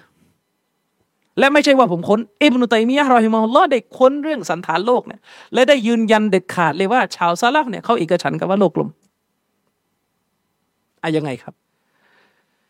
ชคุลอิสลามอิบนุตัยมียะเนี่ยได้กล่าวถึงเรื่องโลกกลมนี้ไว้ในหนังสือมัจจุมัลฟาตาวาเล่มยี่ห้าหน้าหนึ่งร้อยเก้าสิบห้าอิบนุตัยมียะเนี่ยเวลาท่านเขียนหนังสือเนี่ย ท่านจะเอาข้อเขียนของคนในรุ่นซาลฟที่เป็นมัคตูตอนเป็นลายมือ ซึ่งข้อเขียนบางตัวเนี่ยมันไม่เหลือถึงถึงพวกเรานั้นมันสูญหายไปแล้ว แต่ในสมัยอิบนุตัยมียะเนี่ยยังอยู่ ท่านก็เลยคัดลอกเก็บไว้อิหม่ามอิบนุตัยมียะห์รอฮิมะฮุลลอฮ์เนี่ยได้อ้างข้อเขียนของท่านอิหม่ามอบุลฮัสันอบุลฮุเซนอัลมัดอิบนุจาฟัรอิบนุลมูดาดีนะครับรอฮิมะฮุลลอฮ์เรียกสั้นๆว่าอิบนุลมูนาดีนะครับอิบนุลมูนาดีนี่เป็นใคร ท่านอิหม่ามอิบนุลมูนาดีเนี่ยเกิดปีฮิจเราะฮ์ที่สองร้อยห้าสิบหกถึงสามแล้วก็เสียชีวิตปีสามสามหกก็คือเกิดประมาณ เกือบเกือบจะหมดยุคสลัฟแหละสองร้อยห้าสิบนะสองร้อยห้าสิบหกถ้าเราตีกลมๆเลยว่าสลัฟเนี่ยสุดกันที่ปีสามร้อยเนี่ยก็อีกห้าสิบปีจะหมดยุคสลัฟอิหม่ามอิบนุลมูนาดีเนี่ยเกิดในยุคสลับแล้วก็มีชีวิตเลยมาถึงยุคคอลัฟยุคหลังสลับ อิหม่ามอิบนุลมูนาดีเนี่ยท่านเป็นลูกศิษย์ของท่านอับดุลลาห์อิบนุอัลมัดอับดุลลาห์อิบนุอัลมัดคือลูกชายของอิหม่ามอัลมัดที่สืบทอดหนังสือฮะดีสที่มีชื่อว่ามุสนัดอิหม่ามอัลมัดฉะนั้นความรู้ของท่านไปถึงอิหม่ามอัลมัดเนี่ยขั้นด้วยคนแค่คนเดียว ก็คือลูกชายอิหม่ามอัลมัดเองอิบนุมูนาดีเนี่ยได้กล่าวไว้ในหนังสือของท่านว่า วกะซาลิกะอัจมาอูอัลาอันนัลอัรดิบิจามีอิฮารอกาติฮะมินัลบริวัลบาฮริมิสลุลกุรรอนี่ชัดเจน จะตีความเป็นอื่นไม่ได้ อย่ามาแถพวกเพจโลกแบนเนี่ยพอแล้วท่านอิหม่ามอิบนุลมุนาดีบอกว่า และเช่นเดียวกันนั้น บรรดานักวิชาการในยุคก่อนหน้า ทั้งหมดนี้คือหมายถึงว่าในยุคสลับทั้งหมดนี้ พวกเขาเอกฉันกันว่า โลกใบนี้ ทั้งหมดของตัว ความเคลื่อนไหวทุกมิติในตัวโลกเนี่ยทั้งทางบกและทางน้ำทั้งหมดของมันเนี่ยเป็นทรงกลมมิสลุกุรอเหมือนลูกบอลอันนี้ชัดแหละพูดอย่างเงี้ยเหมือนลูกบอลไม่ต้องมานั่งตีความว่าเอ้ยมันเป็นจานหรือเปล่า แล้วมันกลมแบบแบนอะมันมีคนที่พยายามจะมาแถว่าไอิมนุตัยมียหมายถึง กลมแบบจานนี่เขาพูดกันแบบว่า กลมเป็นลูกบอล ยังไม่พออีกอะนะ อุลามะซาอุท่านหนึ่ง ซึ่งเป็นท่านที่ชำนาญในตำราของอิบนุตัยมียะห์มาก ก็คือเชคอับดุลรห์มานอัลบารรอก เชคอับดุลรห์มานอัลบารรอกเนี่ยถูกถามว่า ท่านเชคครับ ท่านตอบในเว็บของท่านนะนะเออเราจะเราจะแย้งยังไงดี มีคนบอกว่าโลกเนี่ยมันแบน และมีการอ้างมติเอกฉันท์มา อาทิเช่น หนังสือ الفرق بين الفرق ของอัลบักดาดี ของอับดุลกอฮิรอัลบักดาดี และรวมไปถึงหนังสือของอัสยูตีเชคอับดุลรามะอัลบารอกตอบนะนี่อุลามะด้านอะกีดะเลยนะอายุจะเก้าสิบแล้วตอนนี้เชคบารอกตอบว่า الرد عليهم مما هو محسوسให้ตอบพวกที่เชื่อว่าโลกแบนด้วยกับมะซูสด้วยกับสิ่งที่มันสัมผัสได้เชิงประจักษ์หมายถึงอะไร ก็หมายถึงว่าให้เอาข้อมูลเกี่ยวกับสันฐานโลก เชิงประจักษ์ที่มันเห็นได้ด้วยดวงตาเนี่ย เอาไปตอบพวกนั้น ก็มันอะไรล่ะ ก็คลิปของนาซาแหละเว้นแต่ว่าจะเชื่อว่ายูอยู่เบื้องหลังอิลูมินาติอยู่เบื้องหลังวางแผนคลิปบอมเพิงถึงบอกว่าปัญหาทั้งหมดเลยนะคือถ้าเชื่อเรื่องทฤษฎีสมคบคิดพวกเนี้ยมันคุยเลยไม่รู้เรื่อง ยกอะไรมาก็ยูหมดยูหมดนะครับ ฉีดวัคซีนสาวว่าหายแล้วก็ไม่ใช่อีก เออ แผนการอีกอะไรต่อไม่อะไรไปหาหมอฟันใส่ชิปอะไรต่อไม่อะไรพอถามว่าหลักฐานอยู่ไหนเอาไปเอาฝังชิปในในหมาในแมว โอ้ไปกันใหญ่ นะครับเชคอับดุลอับดุลรห์มานอัลบรอบฟัลอาร์ดูโลกใบนี้เนี่ยนะกรวียะคือมันกลมเบลอิจมะด้วยกรรมติกับฉันเลยไลซัตมุสัตตะฮะตันบีมะนะอันนะฮะกัสซานี่คือไม่ได้หมายความว่าเวลาเวลาไปบอกว่ากลมเนี่ยไม่ได้หมายถึงว่ามันเนี่ยเหมือนกับจานนะเจ๊พูดอย่างเงี้ยไม่ใช่นะครับ อันนี้คือคือตัวอย่างที่ผมยกมาให้เห็นถึงปัญหาของของการที่ถ้าเราเนี่ยไม่ไม่มีความรู้ที่มั่นคงในประเด็นรากฐานของศาสนาเนี่ย มันจะทำให้เราเนี่ยเกิดปัญหาในการชี้แจงเพื่อเผยแพร่อิสลามกับคนที่ไม่ใช่มุสลิม ถ้าเขามีความรู้ แต่บ้านเราตอนนี้โอเค เราอาจจะคิดว่าเฮ้ยคนไม่ใช่มุสลิม มันไม่รู้เรื่องอะไรหรอก แต่อย่าลืมนะพวกที่จ้องศาสนาอิสลามแล้วก็อาฆาตอิสลามอยู่เนี่ยมันก็เริ่มทยอยหาข้อมูลจากโลกภาษาอังกฤษ หรือโลกภาษาอินโดเนี่ยมากขึ้นเรื่อยๆหรืออย่างอีกประเด็นหนึ่งที่ผมเขียนไปเรื่องของการบังคับ บังคับเด็กผู้หญิงนี่กะอันนี้เป็นประเด็นที่เกี่ยวข้องกับท่านนบีแต่งงานกับท่านหญิงไอชะโอเค เรารู้กันแล้วว่าท่านนบีสุลต่านเนี่ยนิก้ากับท่านหญิงไอชะก่อนที่ท่านหญิงจะอาเกนบาเล็ก นะครับ แล้วเราก็มีชุดคำอธิบายที่โต้แย้งไปเยอะเลยในคลิปพี่น้องไปไปไปดูคำอธิบายพวกนั้นได้ แต่ประเด็นที่เกิดขึ้นก็คือ พวกเอเทสเนี่ยเขาวิจารณ์ศาสนาอิสลามต่อว่า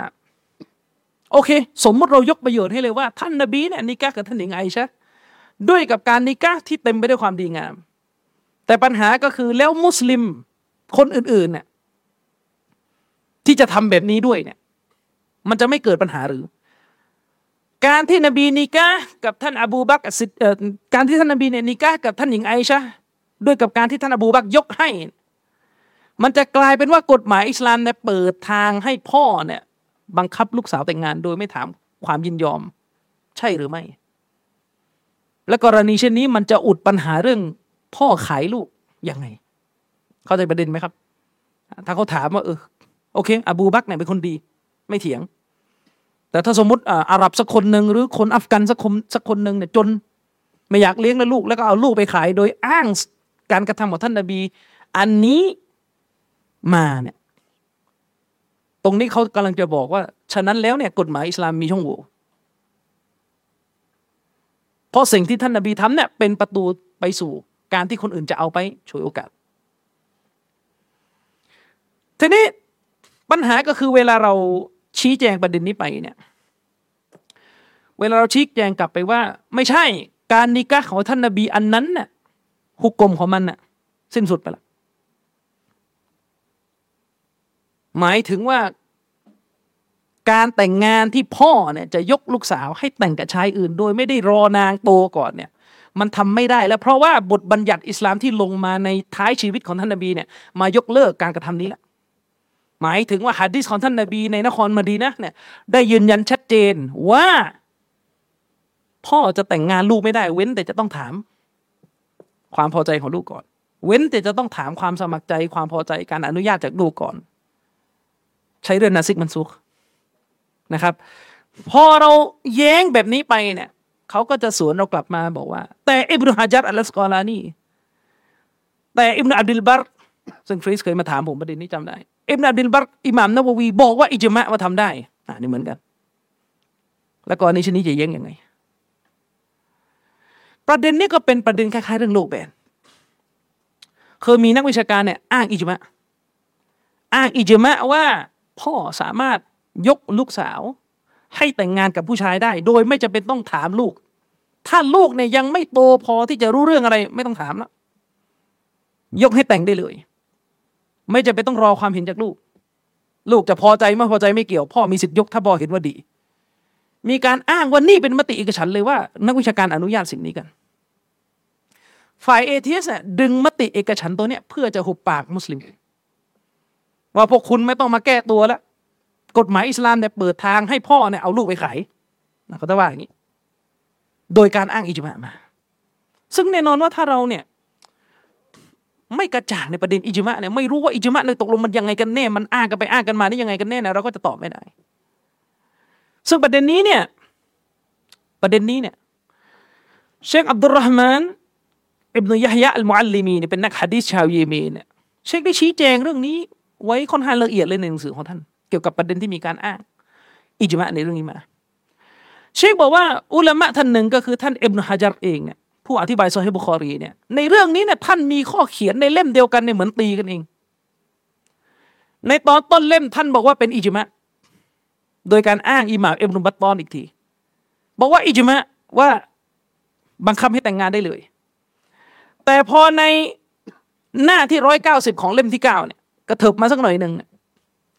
อิบนุฮะจัรกลับบอกว่ามันมีเห็นต่างอยู่ มันมีเห็นต่างอยู่ นะครับอิบนุฮะจัรบอกว่า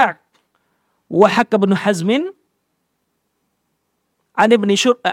อันนี้บันิชุชุบรุมะมุตละกอนนะครับอิบนุฮะจัดบอกว่าท่านอิหม่ามอิบนุฮัซมินเนี่ยได้รายงานทัศนะมาจากตาบีอีนคนหนึ่ง เป็นกอดี เป็นผู้พิพากษาใหญ่ในยุคสลับท่านผู้นี้มีชื่อว่าอิบนุชุบรุมะอิบนุชุบรุมะเนี่ยมีทัศนะว่า ไม่อนุญาตให้พ่อเนี่ยยกลูกสาวที่ยังไม่บรรลุนิติภาวะแต่งงานกับใครก็ได้เนี่ยไม่อนุญาตเลยทุกกรณี ไม่อนุญาตเลยทุกกรณี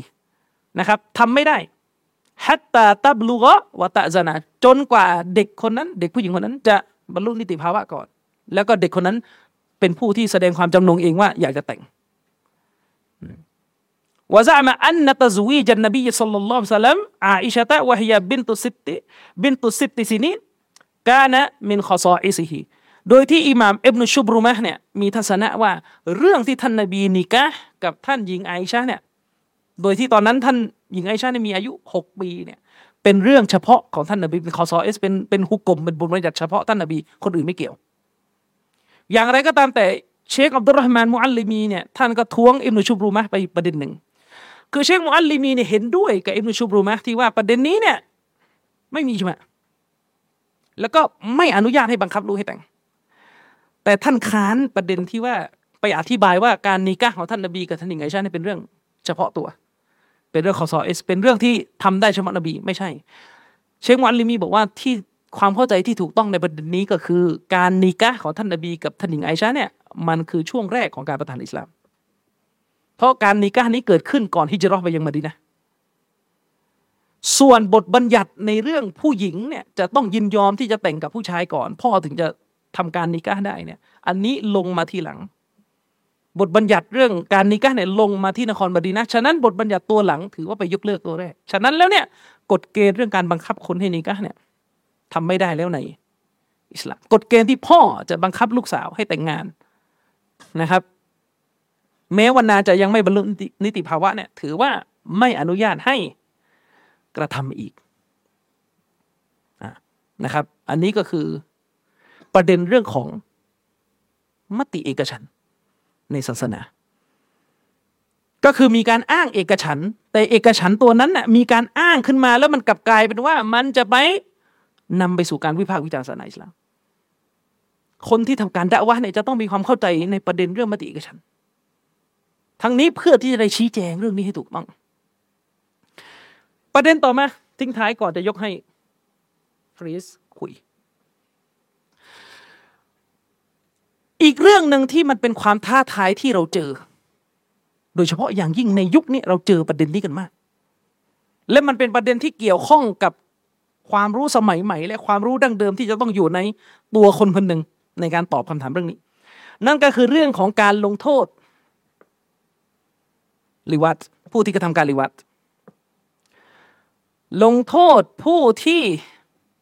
มีเพศสัมพันธ์ทางทวารหนัก กับผู้ชายด้วยกัน ก็หมายถึงว่าผู้ชายที่มีเพศสัมพันธ์กับผู้ชายด้วยกัน ทางรูทวารนะครับ คือคำว่าเกย์เนี่ยมันมันมันคุมเครือนิดนึงนะว่าไม่รู้หมายถึงอะไร เพราะว่าคำว่าเกย์นี่อาจจะมีหรือไม่มีเพศสัมพันธ์ก็ได้ฉะนั้นเวลาเรานิยามอะไรก็ตามแต่เนี่ยให้นิยามตามตัวบทกฎหมายอิสลามก็คือ การลีวัดการลีวัดก็คือการที่ผู้ชายคนหนึ่งเอาอวัยวะเพศ สอดใส่เข้าไปทางรูทวารของชายคนหนึ่งโดยที่ทั้งคู่นี้พอใจกันทั้งคู่นะครับ ยินยอมพอใจกันทั้งคู่เสพสุขกันทั้งคู่ ประเด็นนี้เนี่ยเราจะพบว่าสื่อเนี่ยโจมตีกฎหมายอิสลามในข้อนี้หนักมากในยุคปัจจุบัน โดยสื่อมักจะบอกว่ามุสลิมเนี่ยประหารกย์ใช่ไหม มุสลิมประหารเกย์มุสลิมประหารเกย์มุสลิมประหารเกย์แล้วมันก็เกิดปัญหาคือมุสลิมหลายท่านเนี่ยก็ไม่สามารถตอบเรื่องนี้ได้อย่างกระจ่างพี่น้องของเราท่านหนึ่งเคยมาเล่าผมว่ามีมุสลิมท่านหนึ่งเข้าไปเถียงกับ atheist ในเรื่องนี้ใน Clubhouse แล้วก็ปรากฏเละเทะไปหมดเลย มุสลิมเองก็ตอบเรื่องนี้ไม่กระจ่าง และสาเหตุของการไม่กระจ่าง มันเกิดขึ้นจากตัวเราเองก็ยังสับสนอยู่ว่าตกลงในกฎหมายชริอะห์เนี่ยเรื่องนี้มันมีกันกี่ทัศนะยังไงกันแน่ นั่นหมายความว่าก่อนที่เราจะตอบเรื่องนี้เนี่ยเราจะเป็นที่จะต้องกลับไปทำความเข้าใจเกี่ยวกับอุซูลรากฐานของศาสนาในประเด็นเรื่องการคีลาฟเรื่องการเห็นต่างของอุลามะว่าเวลาอุลามะเห็นต่างเนี่ยทำไมมันถึงเห็นต่าง แล้วแล้วมันจะประเด็นเห็นต่างเนี่ยมันจะเอาไปพูดกับคนที่ไม่ใช่มุสลิมยังไง ผมสรุปสั้น ๆ เลยก็คือ ประเด็นใดก็ตามแต่ ที่มันเป็นการเห็นต่างของผู้รู้ศาสนา ในประเภท ของการเห็นต่างที่เราเรียกกันว่าเป็นอิคติลาฟุตตะดอดอิคติลาฟุตตะดอดหมายถึงคิลาฟุตตะดอดหมายถึงการเห็นต่างที่มันต้องมีฝ่ายถูกคนเดียวแน่นอน มันจะถูกทั้งหมดไม่ได้ อืม มันจะถูกทั้งหมดไม่ได้ มันต้องมีฝ่ายถูกอยู่ฝ่ายเดียว เช่น ยกตัวอย่างนะนักวิชาการเห็นต่างกันว่าไฮยีน่าเนี่ยกินได้ไหมทัศนะหนึ่งบอกกินได้ ทัศนะหนึ่งบอกกินไม่ได้ คือฝ่ายถูกมันต้องมีฝ่ายเดียว มันไม่ใช่ว่ากินไม่ได้ก็ถูก กินได้ก็ถูกอันนี้เลอะเทอะอะไรเงี้ยมันมีที่ไหนอย่างนั้นนึกออกไหมมันต้องถูกฝ่ายเดียว ไม่ว่าจะเป็นฝ่ายกินได้ หรือไม่ก็ฝ่ายกินไม่ได้ ซึ่งเราต้องเข้าใจนะครับว่าประเด็นเห็นต่างเนี่ยแม้เราจะบอกว่าโอเค ทุกทัศนะมันเป็นส่วนหนึ่งจากทัศนะภายในนิติศาสตร์อิสลาม แต่ความจริงคือวะฮีนมีอันเดียว ความจริงหรือสัจธรรมที่มาจากพระผู้เป็นเจ้านี่มีอันเดียว ในกรณีแบบนี้มีอันเดียว ฉะนั้นในสถานการณ์ที่เราจะต้องตอบโต้ คนที่เป็นมุสลิม ซึ่งเขามาโจมตีในประเด็นกฎหมายอิสลาม และก็เป็นประเด็นที่พัวพันกับเรื่องเห็นต่างเนี่ยในสถานการณ์แบบนี้ทางออกที่ดีที่สุด นั่นก็คือเราจะต้องใช้สำนวนในลักษณะที่ปิดประตูไปเลยว่า เรื่องนี้ทัศนะที่ถูกต้องคืออันนี้ตัวบทเนี่ยคืออันนี้ ส่วนทัศนะอื่นเป็นมุมมองตัดไป เพราะว่าอะไรครับ เพราะว่าประเด็นปัญหาคีราฟเนี่ยหลายตัวครับ ทัศนะบางทัศนะเนี่ยมันไม่สามารถที่จะอธิบายได้ ยกตัวอย่างเช่น อุลามะบางท่านมีทัศนะว่าพ่อเนี่ยบังคับลูกสาวที่อักเกนบาเล็กแล้วนิกาได้นะแน่นอนทัศนะแบบนี้เป็นทัศนะที่ถูก มีข้อกังขาในยุคปัจจุบันแน่นอน และทัศนะเนี่ยเราก็มองว่าไม่ถูก เพราะฮะดิษนบีไม่บังคับ แต่ถ้าเรายืนกรานจะชี้แจงต่างศาสนิกบนฐานของการอิงทัศนะเนี่ยมันชี้แจงยาก เข้าใจประเด็นนะ อืม ทีนี้ประเด็นเรื่องของลิวาดเนี่ยเวลามีคนที่เขามาโจมตีกฎหมายอิสลามว่าเฮ้ยกฎหมายอิสลามเนี่ยมันเป็นกฎหมายที่โหดมากเลยเพราะเป็นกฎหมายที่มีข้อบังคับให้ประหารคนที่ทำการรีวาดเนี่ย คือเราจะต้องบอกก่อนว่า อันนั้นเป็นทัศนะเดียวนะที่คุณพูดมานะไม่ใช่ทัศนะทั้งหมด เป็นทัศนะเดียว ชคไซซาบิกนะครับในหนังสือฟิกุสุนนะเนี่ยท่านบอกว่าในประเด็นเรื่องการประหารลีวาดเนี่ยมีสามทัศนะ มีสามทัศนะเลย ทัศนะแรก คือทัศนะของอุลามะที่มองว่าผู้ที่ทำการลีวาดเนี่ย ถูกประหารทุกกรณี อืมทัศนะที่สอง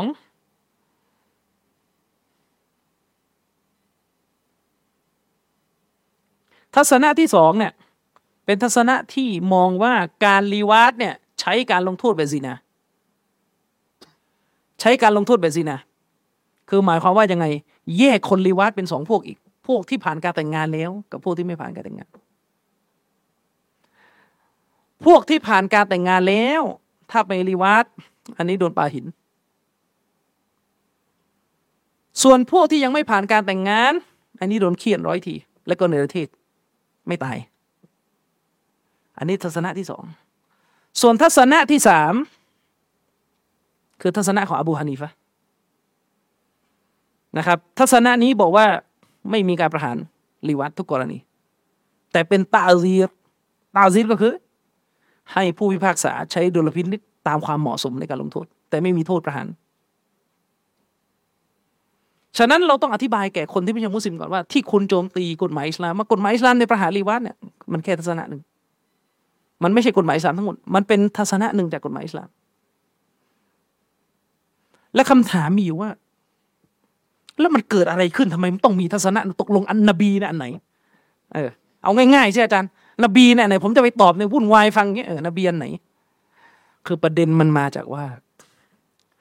ฮะดีษ เกี่ยวกับการลงโทษคนที่ลิวาฏเนี่ยฮัดดิสใช่ฮะดีษเนื้อหามันชัดนะฮัดดิสเนื้อหาชัดเป็นฮะดีษที่ถูกรายงานมาในสุนันต่างๆนบีบอกว่าให้ประหาร ให้สังหารหมู่ชนที่ประกอบพฤติกรรมของหมู่ชนลูฏอืมนะครับ ทั้งالفاعلแล้วก็المفعول بهทั้งไอ้ตัวที่มา up นะตัวที่สอดใส่แล้วก็ตัวรับอืมให้ประหารหมด ฮะดีษนี้เนื้อหาชัดเจนนะว่านบีให้ประหารแต่ปัญหาก็คือสถานะนี่แหละ ที่อุลามะเถียงกันอิหม่ามอัลบานีอิบนุตัยมียะอิหม่ามอะหมัดบอกว่าฮัดดิสนี้ฮัสซันเป็นอย่างน้อยฮัดดิสนี้ฮัสซันเป็นอย่างน้อย แต่เชคมุกบิลอิบนุฮาดีอัลวาดิอีบอกว่าฮะดีษนี้ดอยฟและไม่ใช่แค่เชคมุกบินนะถ้ารุ่นเก่าเลยก็คืออิหม่ามนาซาอี ซึ่งโดยส่วนตัวผมนะ ผมเห็นด้วยกับเชคมุบิดว่าฮะดิษนี้ดอยฟฉะนั้นถ้าฮะดิษเนี่ยดอยฟมันก็จะไปสนับสนุนทัศนะของอบูฮานิฟะที่ว่าการลงโทษ คนที่ลิวาดเนี่ยควรจะใช้การตาซีรควรจะใช้ดุลพินิจของศาลไม่มีโทษในลักษณะประหาร เพราะฮะดิษไม่มีมาสัมพันธ์ฟีให้เหตุผลว่าการจะประหารคนคนหนึ่งให้ตาย ต้องประหารด้วยความยากีน ในขณะที่ตัวฮะดิษไม่ยากีนไม่มั่นใจเลยว่าตกลงโซเฮีหรือเปล่าเถียงกันอยู่ อย่างนี้เป็นต้น อืมซึ่งโดยส่วนตัวเนี่ย เวลาผมดีเบตกับพวกที่เป็นฝ่ายแบบในในรั้วมอทอที่ผมเรียนอะส่วนใหญ่ผมจะใช้ทัศนะนี้ตอบ และเพื่อเมื่อเราอธิบายอย่างเงี้ยเขาก็จะบอกว่า แต่ยังไงคุณก็มีบทลงโทษอยู่ดี กรณีเช่นนี้ในขั้นต่อมาก็ให้ใช้การเทียบว่าในกฎหมายของโลกเสรีนิยม มันก็มีการประหารชีวิตในแบบที่คุณยอมรับอยู่ เช่นการทำแท้งนี้เป็นต้นหลังจากนั้นก็ค่อยอภิปรายในเชิงปรัชญาต่อไปนะครับ อันนี้ผมก็ให้หลักนะครับ ให้หลักโดยเบื้องต้น ในการที่เราเนี่ยจะได้เข้าใจถึงความจำเป็นในการสร้างความสมดุลนะครับ ในองค์ความรู้ที่เป็นองค์ความรู้แบบดั้งเดิม กับองค์ความรู้แบบสมัยใหม่ สำหรับการด่าวะอิสลามในโลก ปัจจุบันและก็อนาคตอินชาอัลลอฮ์อะเดี๋ยวผมยกประเด็นให้ฟรีสพูดต่อนะครับ เชิญครับสลามอะลัยกุมวะเราะห์มะตุลลอฮ์วะบะเราะกาตุฮ์สลามผมไม่ค่อยมั่นใจเลยว่าได้ยินพูดผ่านไมค์แล้วมันได้ยินเสียงตัวเองไงปกติผมจะผ่านขับเฮาส์แล้วก็ t ิ k t o k นะเป็นหลัก ก็โดยมากอะผมจะทำการอภิปรายด้วยกับวิธีการถกเถียง หรือว่าทำการเอ่อชี้แจงด้วยวิธีแบบ skepticism นะเอ่อ ก็คือการใช้วิธีการตั้งข้อสงสัย ตั้งข้อเคลือบแคลงและการตั้งคำถามกลับ ซึ่งโดยปกติเนี่ยจะเป็นการถามมาต่อไปถามมาต่อไปถามมาต่อไปซึ่งเป็นวิธีการที่ผมใช้อยู่ประจำแล้วมันค่อนข้างที่จะได้ผล เพราะว่าเราต้องยอมรับว่าในโลกออนไลน์ หรือว่าแพลตฟอร์มออนไลน์ส่วนใหญ่ คนที่เข้ามาเป็นสมาชิก หรือคนที่เข้ามาเล่นมักจะเป็นวัยรุ่นอายุน้อย แล้ววัยรุ่นปัจจุบันเนี่ยต้องยอมรับนะว่าสมาธิสั้น จะให้เราบรรยายด้วยกับข้อมูลวิชาการแบบหนัก นะยอดผู้ชมหรือว่ายอดคนที่มาฟังมันจะลด ดังนั้นเนี่ยวิธีการที่ผมใช้เนี่ยจะใช้วิธีการแบบ clickbait อะก็คือการพูดอะไรเป็นเชิง emotion เชิงอารมณ์ และให้เขาเนี่ยมาตามต่อว่าเนื้อหาวิชาการเต็มๆเป็นอย่างไร ซึ่งตรงนั้นเนี่ยมันจะเอาไปนำไปไปไปพูดใส่ content ซึ่งเป็นวิดีโอในประการสำคัญถัดมาก็คือ เรามีเพิ่มเสริมเพิ่มเติมคือการไลฟ์สด เพื่อให้คนที่สนใจอิสลาม หรือคนที่ ปฏิเสธอิสลามเนี่ยมีโอกาสได้ขึ้นมาถกเถียง ซึ่งถามว่าต้องใช้ความกล้าสูงไหมแน่นอนครับ มันจะต้องใช้ความกล้า เพราะไม่มีใครเริ่มต้นมา แล้วจะมีประสบการณ์ในการถกเถียงได้เลย มันต้องอาศัยพักพวกต้องชวนพวก ง่าย ๆ ครับ เหมือนวัยรุ่นตีกันน่ะคือถ้าเรามีพวกช่วยลุมมันจะมั่นใจมากขึ้น เราเราใช้เราเราประยุกต์นะเราประยุกต์เด็กตีกันให้เป็นสิ่งที่มีประโยชน์มากมากกว่าเดิม นะ เพราะว่าเราผมเข้าใจนะ สภาพความเป็นวัยรุ่นแต่ละคนเนี่ย มันมีความสะใจอะไรบางอย่าง มันมีแรงกระตุ้นอะไรบางอย่าง ยกตัวอย่างเช่นเอ่ออย่างที่หนึ่งที่เราประยุกต์ใช้คือความเป็นวัยรุ่น มันจะต้องมีการดุเดือดพลุกพล่านการตีกันนะการทำร้ายกัน แต่เราเปลี่ยนเวทีตรงนี้เป็นการทำร้ายความเท็จทำลายความเท็จ แล้วเอาความจริงเข้ามาพิสูจน์ แล้ววิธีการแบบนี้เป็นวิธีการที่วัยรุ่นเนี่ยชอบใจ แล้วแน่นอนหลายๆคนในนี้เป็นวัยรุ่นนะชอบการตีกันแล้วก็ไทยมุงอยู่แล้วดังนั้นวิธีการของผมคือวิธีการสร้างไทยมุงขึ้นมา ทำยังไงเพื่อที่จะสร้างไทยมุงเช่น เวลาเราคุยประเด็นหนึ่งพอถึงจุดหนึ่งแล้วเนี่ยผมก็จะสังเกตอาการของคนฟัง สังเกตของ comment ว่าเฮ้ยมัน drop แล้วนะ มันเริ่มขยับน้อยแล้ว เราก็จะเริ่มต้องสร้างวาทกรรมใส่กันเขาเรียกว่าการโยนวาทกรรมให้อีกฝ่าย เช่น เวลาเราคุยกับชีอะอย่างเงี้ย ยกตัวอย่างยกตัวอย่าง โอ้ชีอะเนี่ยมันเป็นพวกที่สนับสนุนรีวาร์ดพวกมุตอะฮ์นิกะห์ชั่วคราว เป็นพวกเอ่อที่โกหกแล้วได้บุญหรือว่าเป็น พวกที่อนุญาตให้มีการแปลงเพศได้ โดยที่ไม่มีเงื่อนไขเลยว่าการแปลงเพศดังกล่าวเนี่ยเป็นบาปยังไง ก็คือว่าง่ายๆพอเป็นกระเทยแล้วแก้ไขตัวเองไม่ได้สุดท้ายแล้วต้องแปลงเพศอะไรแบบเนี้ยคือโยนวัฒกรรมสั้น ๆ ไป แล้วหลังจากนั้นเนี่ยถึงจะค่อยมาวิชาการ มันเป็นการกระตุกเขาเรียกว่ากระตุกยอดแล้วทำให้คนเนี่ยมาฟัง หลังจากนั้นนะคนที่มันไม่รู้เรื่องรู้ราวเลยมาฟังปุ๊บโอ้โอ้อิสลามมีเนื้อหาอย่างนี้ด้วยว่าไม่ไม่คาดคิดเลยว่าจะตอบคำถามอะไรหนักๆแบบนั้นได้ เพราะในปัจจุบันเนี่ยเราปฏิเสธไม่ได้นะครับว่า แนวคิดแบบร่วมสมัย ไม่ว่าจะเป็นโมเดิร์นิซึมหรือว่า post modernism อะแปลเป็นไทยก็คือแนวคิดสมัยใหม่หรือหลังสมัยใหม่เนี่ยเป็นภัยคุกคามที่อันตรายกว่าความคิดในช่วงอาณานิคม เพราะว่าอาณานิคมเนี่ยอาจจะมีพวก orient oriental เอ่อเอ่อ orientalism ก็คือพวกที่เป็นบูรบูรพคดีนักบูรพคดีดัง ๆ ที่มาศึกษาอิสลาม แล้วก็ตั้งข้อสงสัยและนำความรู้ความเข้าใจผ่านประสบการณ์ตัวเองมาอธิบายครอบ ทีนี้ในในในยุคสมัยอาณานิคมนอกเหนือจาก ความคิดหรือว่านักทฤษฎีที่เป็นนักบูรพคดีอะครับ มันจะมีการยึดครองทางอาณานิคมเรียกว่า colonialism approach คือการใช้การยึดครองทางความคิดนอกเหนือจากการยึดครองผ่านอาวุธ แล้วก็การยึดครองแผ่นดินนะครับ ซึ่งในปัจจุบันเนี้ยมันหนักกว่า เพราะว่ามันมันจะเข้าข่ายเป็น extreme colonialist approach คือเป็นการแผ่อาณานิคมอย่างรุนแรงด้วยกับความคิดและปรัชญา ซึ่งอาวุธหรือว่าปืนเนี่ยมันใช้ไม่ได้ต่อไปแล้วในการยึดครองเอ่อเขาเรียกว่าชนชาติหนึ่งหรือเผ่าพันธุ์หนึ่งดังนั้นปัจจุบันตอนนี้เราจะรู้สึกว่าเวลาเราพูดอะไรบางอย่าง ที่มันไม่ได้เกี่ยวกับความเชื่อทางศาสนา มันจะมีความศักดิ์สิทธิ์เข้ามาอาจารย์มินพอสังเกตไหมความศักดิ์สิทธิ์เช่นเวลาพูดคำว่ากะเทยศักดิ์สิทธิ์นะคำว่ากะเทยนี่ศักดิ์สิทธิ์สำหรับ atheist มาก เพราะอะไรเพราะคุณสามารถที่จะ account บินไปเลยถาวร เพราะว่ามี account หลายคนเนี่ยบินมาแล้วแล้วโชคดีที่ว่าพี่น้องเราหลายคนทำงานอยู่ใน social media แล้วเป็นพวก moderator ในแพลตฟอร์มออนไลน์ยี่ห้อต่างๆนะทั้งแอปดำแอปแดงแอปฟ้าแล้วก็แอปที่ผมเล่นอยู่ ดังนั้นเราก็จะมีทีมงานที่สกรีน แล้วก็ตรวจสอบ แม้ว่าจะตรวจสอบก็ยังมีผิดพลาดกันได้หลุดกันได้ ดังนั้นเนี่ยคำความศักดิ์สิทธิ์พวกนี้ที่เราจะต้องมาพูดคุยแล้วก็มาทำลายกัน ยังไงบ้าง คือด้วยกับกระแสเสรีนิยมนะครับ ที่มันเข้ามาแล้วเราอะไปสมทานมาตั้งแต่วัยเด็ก ๆ ของเราเลยง่าย ๆ ว่า พวกเราในในที่เนี้ยส่วนใหญ่น่าจะเป็นเด็กสามัญใช่ไหมไม่ไม่ใช่เด็กศาสนาโดยโดยทุนเดิมหลาย ๆ คนในนี้ เวลาเราเริ่มเรียนเราไม่ได้เรียนศาสนามาก่อนเราเรียนทัศนคติที่ว่าเฮ้ยเด็ก ๆ เสียงส่วนใหญ่คือสิ่งที่ดีที่สุดนะประชาธิปไตยคือสิ่งที่เราต้องเทิดทูนนะแล้วก็ สิทธิของสตรีเราจะต้องให้ทัดเทียมกันระหว่างเพศสองเพศ ก็คือชายแล้วก็หญิงต้องเหมือนกันอ่าประการถัดมาใครที่เป็นกระเทยนะใครที่เป็นเกย์ก็ต้องเรียกเขาด้วยความสุภาพ ต้องให้เกียรติต้องเคารพไม่ไปตีตราว่าเขาเป็นคนชั่วคนผิด ด้วยเหตุนี้เนี่ยเมื่อเราเติบโตขึ้นมา ก่อนที่เราจะเข้ามาเรียนรู้ศาสนา หรือเปลี่ยนแปลงตัวเองมาเอาศาสนาทำอิบาดะมากขึ้น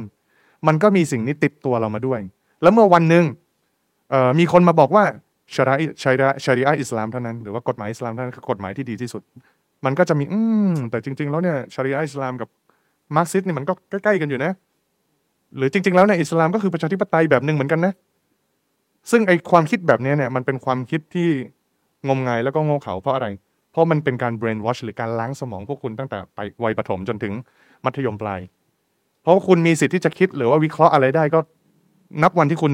เข้ามหาลัยนั่นแหละ คุณจะเริ่มวิเคราะห์ได้แล้ว คุณจะเริ่มวิพากษ์ได้แล้วคุณจะเริ่มวิจารณ์ได้แล้วแต่อยู่ภายใต้ข้อจำกัดของอาจารย์อีกว่าโอ้ถ้าอาจารย์เป็น liberal เนี่ยเราไปเล่น liberal เกรดก็จะไม่ได้ A แล้วนะนะมันมีเหตุการณ์หนึ่งผมเรียนสาขามนุษยวิทยาไม่ใช่ สาขาวัฒนธรรมศึกษาละอักษรศาสตร์ปริญญาโท ตอนผมเรียนอยู่เนี่ยผมเรียนกับบิดาแห่งเกย์ในประเทศอินโดนีเซีย ผมจะไม่เรียกว่า LGBT นะขอโทษพี่น้อง ผมจะไม่เรียกว่า LGBT เพราะ LGBT เพศทางเลือกเพศที่สาม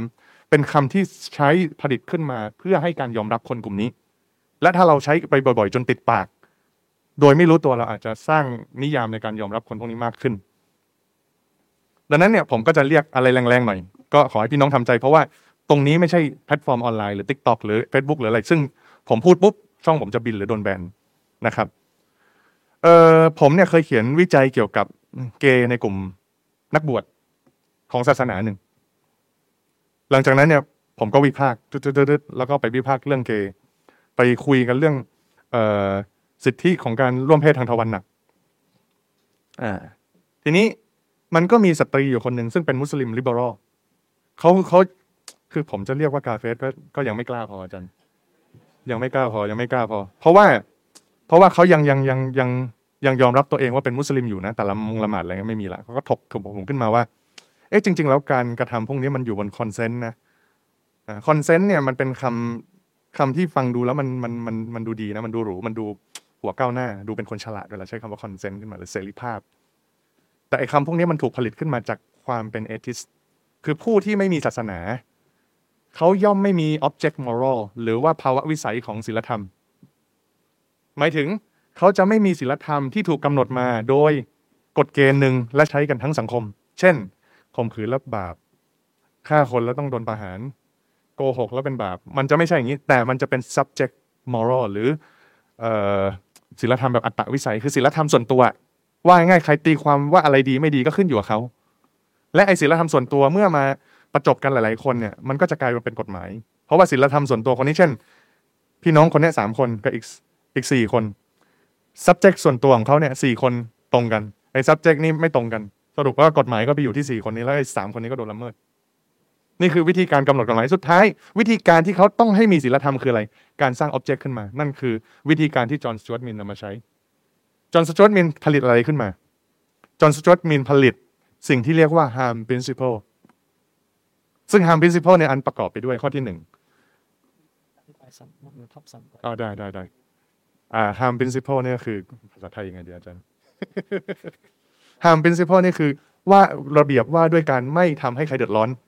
คือถ้าไม่เดือดร้อนคนอื่นก็ไม่เป็นไรไงอืม ซึ่งในเงื่อนไขของมันก็คือข้อที่หนึ่งทำความสุขให้ได้มากที่สุด หรือว่า maximize happiness ทำความสุขให้ได้มากที่สุด อย่างที่สอง minimize harm ทำความเสียหายให้เกิดขึ้นน้อยที่สุด อย่างที่สาม consent การยินยอมโดยผู้ใหญ่สองคนสามคนสี่คน หรือหลาย ๆ คน ข้อที่สี่ evolution นะซึ่งคุณอาลิฟเนี่ยรู้ดี วิวัฒนาการ ด้วยเหตุเนี้ยสี่อย่างเนี้ยจึงเป็นเงื่อนไขที่มนุษย์เนี่ยสามารถที่จะทำอะไรก็ได้ ตราบใดที่หนึ่งมีความสุขสองไม่ทำร้ายใครสามมี consent สี่วิวัฒนาการทางยุคสมัย เพราะว่าในในในวิวัฒวิวัฒนาการยุคนี้ถ้าเป็นแนวของคุณอาลิฟเนี่ยจะเป็นพวกสปีชีส์การพาเหล่าต่าง ๆ แต่อันนี้เป็นวิวัฒนาการทางศีลธรรม หมายถึงอะไร หมายถึงวันหนึ่งเนี่ยเมื่อ LGBT ไม่ได้เป็นที่ยอมรับ แล้วเกิดมีกลุ่มคนกลุ่มหนึ่งขึ้นมา เอ้ย มันสนุกดีนะสองมันไม่เสียหายต่อใครนะสามคือฉันก็ consent นะผู้ใหญ่สองคน ปรากฏว่ามันก็ต้องโดนยอมรับโดยปริยาย เพราะมีคนเยอะขึ้น มี social movement ที่จะมาเรียกร้อง และทำให้เกิดการล็อบบี้ทางการเมือง และก็เป็นกฎหมายในที่สุด แต่สิ่งที่ผมตลกอย่างหนึ่งก็คือใช่ไหมประเทศที่เป็นเสรีอย่างอเมริกา หรือประเทศอื่นๆในยุโรปเนี่ย ให้เสรีภาพ แก่คนกลุ่มนี้เนี่ย ที่หลังประเทศหนึ่งรู้ไหมให้ให้เดาประเทศอะไรอยู่ในตะวันออกกลางด้วยอ่าอาจารย์มินตอบประเทศอิหร่านประเทศอิหร่านมีฟัตวาของโคเมนีในปี 1,900ในปี 1,980 หลังจากที่ปฏิวัติชัยตอนหนึ่งปี หลังจากนั้นเนี่ยมีคนคนหนึ่งที่ชื่อว่า ถ้าผมเปิดภาพได้นี่ไม่รู้น่าเกลียดหรือเปล่า อยากจะเปิดมากเลย คนคนนั้นชื่อมารยมคาตูนคาทูสนะไปเปลี่ยนไปตีความเอาเอง มารยมคาทูนเนี่ย เกิดมาในสภาพที่เป็นผู้ชาย และเขาเป็นเอ่อเขาเรียกว่า sexual freedom activist เป็นนักกิจกรรมทางเพศ นักกิจกรรมที่เรียกร้องเสรีภาพทางเพศแก่ผู้ที่ต้องการแสดงออกถึงการเป็นสาวข้ามเพศ คนคนนี้เนี่ยได้พยายามเรียกร้องสิทธิต่างๆนานาจนกระทั่งว่าเขาเนี่ยถูกจับไป แล้วก็ไปฉีดอ่าเอาเอาเข็มฉีดยาฉีดฮอร์โมนเพศชาย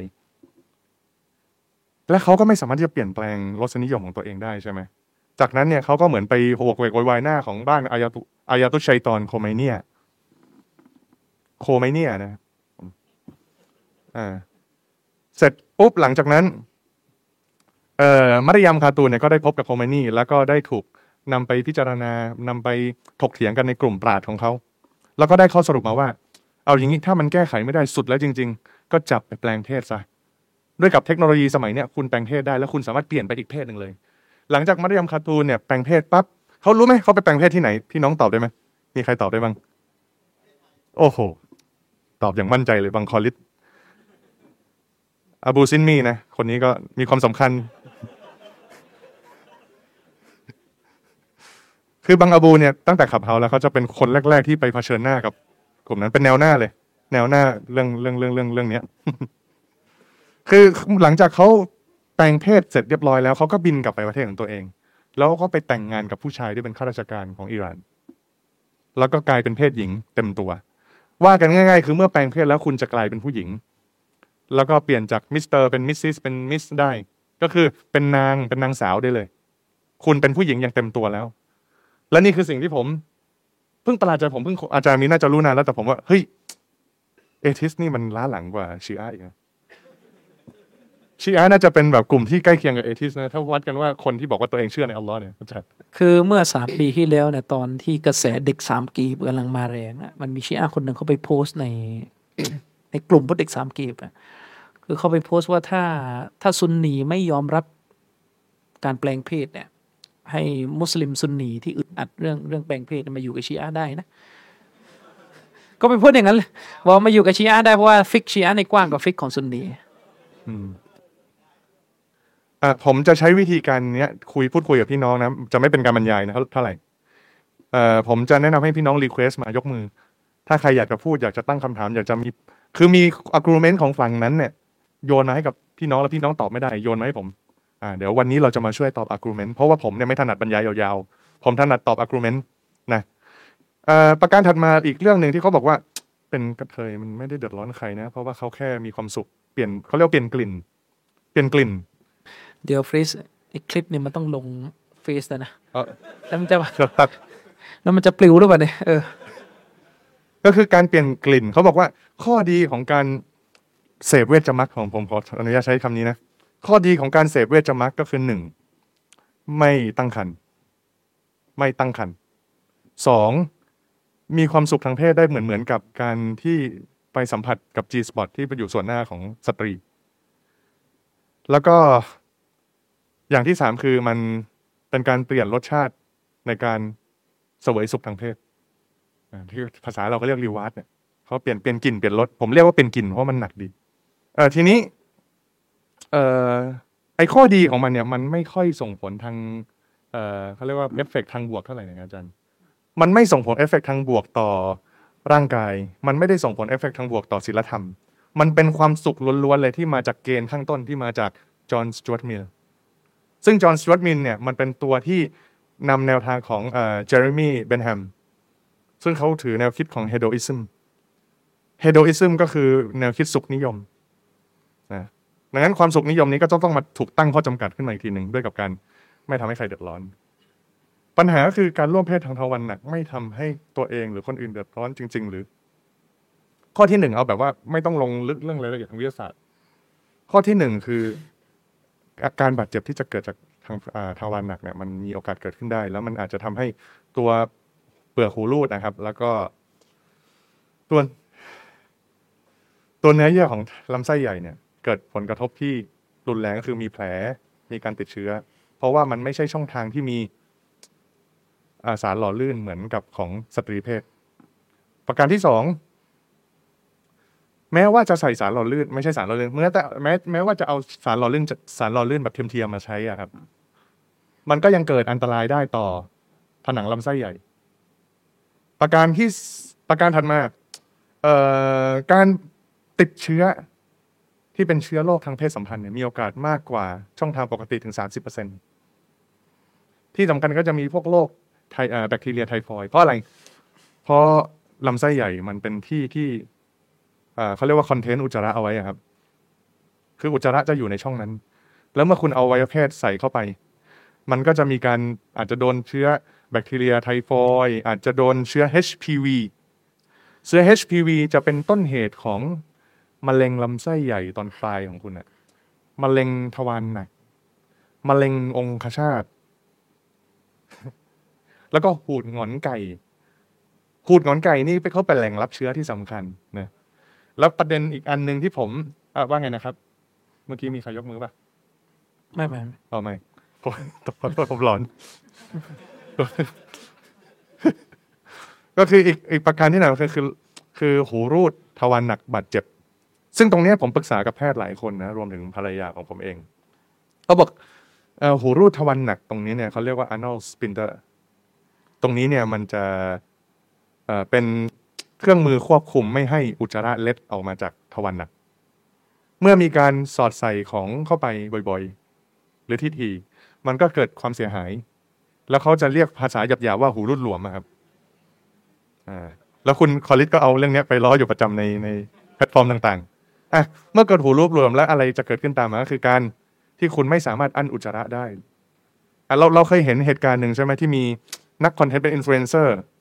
อ่าข้ามเพศคนหนึ่งเขาเดินตลาดแล้วเกิดอาการท้องเสีย เพราะว่าไปกินของดองของอะไรมา แล้วเขาก็ถลกกระโปรงแล้วก็ปรึ๊ดลงถนนเลย เหมือนก๊อกน้ำเลยครับ อืมนี่นี่นี่แค่ตัวอย่างหนึ่งนะว่า จริงหรือเปล่าที่ว่าเป็น ร่วมเขาเรียกว่าร่วมเพศกันระหว่าง คนสองคนทางทางเวชมักเนี่ย มันจะไม่ก่อผลเสียอะประการถัดมาเขาเรียกในปี 2019 มีวิจัยเขาพูดถึง new case of HIV infection ปรากฏว่า 70%ของผู้ที่เป็นผู้รับเชื้อใหม่นะที่ได้รับเชื้อ HIV คือกลุ่มที่เป็นไบเซ็กชวลแล้วก็รักร่วมเพศคำถามที่ตามมา ในประการสำคัญในประเทศไทยมีคนเป็นเชื้อ HIV เนี่ยประมาณ5 5 2 0 0 0 คน ที่รู้ว่าเป็น HIV นะที่รู้ว่าเป็นนะ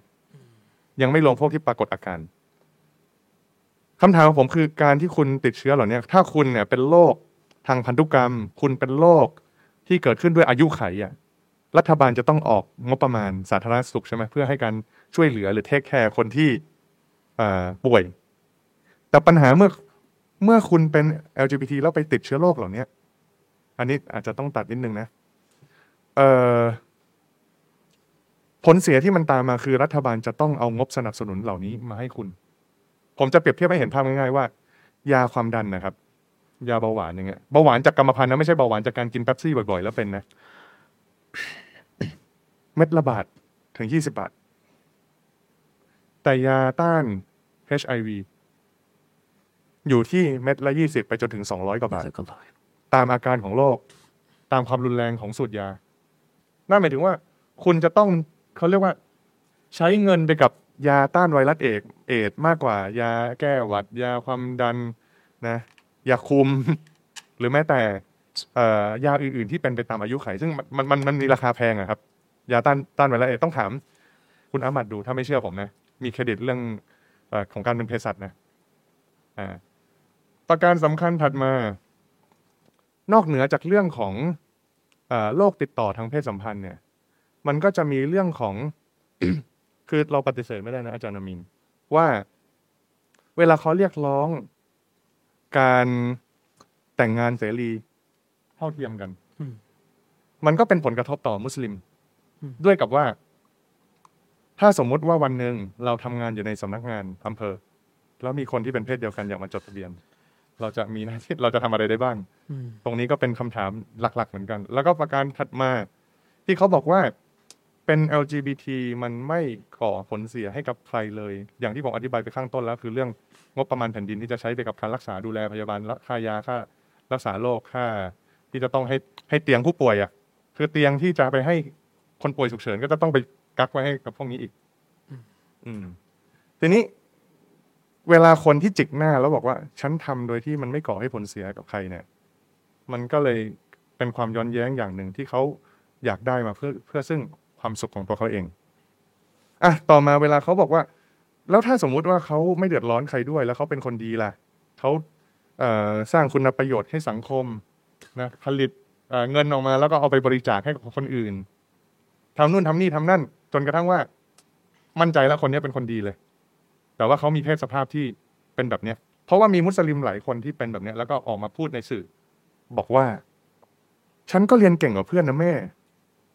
แล้วมีสิทธิ์อะไรมาว่าฉันล่ะ ฉันจะเป็นอย่างนั้นแต่ฉันก็เรียนเก่งนะแม่ก็เลยแบบตันเขาเรียกว่าโตลูกไม่ได้ พ่อก็ตันโตลงเป็นอันนี้เป็นตัวอย่างนะเอาไว้จำผมเอาไว้นะเวลาถ้าเป็นพ่อเป็นแม่แล้ว ตรงนี้เนี่ยครับ มันไม่ใช่ประเด็นสำคัญเลย เพราะว่า ถ้าเราพูดถึง sexual orientation หรือรสนิยมทางเพศรสนิยมทางเพศมันมีความหลากหลายมาก ๆ ไม่ว่าจะเป็น fish fetish พวกที่ใคร่เท้า ภาษาไทยเรียกว่าทาเท้า เขาเรียกว่าสังเวยสุขกับเท้ามนุษย์ เนโครฟิเลียเสวยสุขกับศพ bestiality เสวยสุขกับอสุรกาย แม้ว่าอสุรกายจะไม่มีอยู่จริงนะ แต่เป็นพวกเสพสื่ออะไรแนวอสุรกายอะเช่น เอ่อมนุษย์กับนางเงือก มนุษย์กับกินารี มนุษย์กับอุลตร้าแมน สไปเดอร์แมน เออมันมันมันมีอยู่ในพวกอนิเมะต่างๆ มันมีอยู่จริง ๆ อีกอันหนึ่งก็คือซูฟิเลีย มนุษย์กับสัตว์ ตรงนี้ผมเอาไว้โต้ชีอาด้วย หลาย ๆ ครั้ง คือชีอาเขายกประเด็นว่าเขายกประเด็นประเด็นมาว่า สมัยดาบีอะที่เขา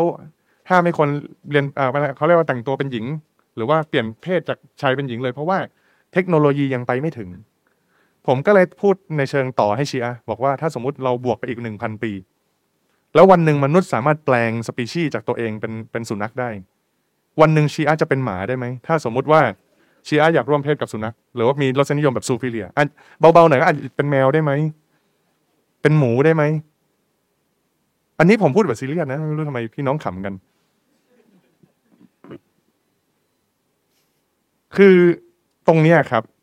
คนที่มีรสนิยมเหล่าเนี้ยสรุปแบบสั้น ๆ เลยว่าเขาก็จะอ้างว่า เนี่ยนะฉันเนี่ย เป็นคนดีฉันบริจาคทาน ฉันทำดี ฉันเรียนเก่ง ฉันรวยทำไมต้องมาห้ามเพศเพศเพศสภาพจากฉันเขาก็จะมีข้ออ้างมาอีกว่า อ๋อ ก็เพราะว่า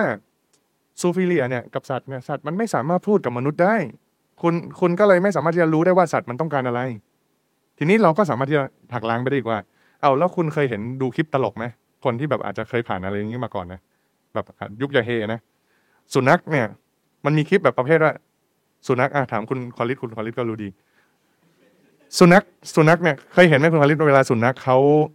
เอ่อเข้าสู่ช่วงที่มีอาการอยากจะติดสัตว์อะสุบางทีสุนัขก็มาปีนขามนุษย์อะถามว่าเรื่องนี้มันเป็นการเรียกร้องที่เกิดขึ้นจริงไม่มีจริงนะในเดนมาร์กแล้วก็สวีเดนมีพรรค liberal เขาเรียกร้องสิทธิของ zoophilia necrophilia แล้วก็ incest incest นี่ผมยังไม่พูดถึง เพราะว่า incest เนี่ยเป็น argument ที่ strong แข็งแรงที่สุดในการเอามาโต้พวกเขาเลย เพราะว่าถ้าโต้อย่างอื่นน่ะมันจะต้องแตกประเด็นไปยาว เช่นเราพูดเรื่อง pedophilia มันจะต้องมาคุยกันเรื่อง pedophilia พวกใคร่เด็ก มันจะต้องวกกลับมาเรื่องเด็กแบบไหนที่เรียกว่าเด็กแบบไหนที่เรียกว่าผู้ใหญ่ เดี๋ยวเขาจะวกมาตีนบีมูฮัมมัดต่ออีกเรื่องแต่งงานที่อย่างไอชะมันจะเสียเวลานานถกเป็นชั่วโมงอะถ้าจะย้อนเรื่องนี้ แต่ถ้า zoophilia มันก็จะมาเรื่องภาษา วกผมก็เลยนิยมตัดบทกันว่าเอา incest incest คือการร่วมเพศ ระหว่างคนในครอบครัวหรือว่าการร่วมเพศแบบเลือดชิด เรื่องนี้มันมีตลอดระยะเวลาประวัติศาสตร์มนุษยชาตินะประวัติศาสตร์อียิปต์โบราณกรีกโรมันรสนิยมเหล่านี้มันมีอยู่ภายใต้ครอบครัวของสังคมชั้นสูง แต่ว่ามันก็เริ่มหมดไปจากการเข้ามาแผ่อิทธิพลของ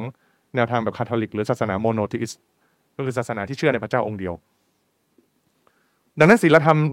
ที่ว่าเนี่ยมันทำให้คนกลุ่มนี้ ไม่กล้าที่จะเปิดเผยตัวตนเหมือนกับ LGBT เมื่อ 30 ปีที่แล้ว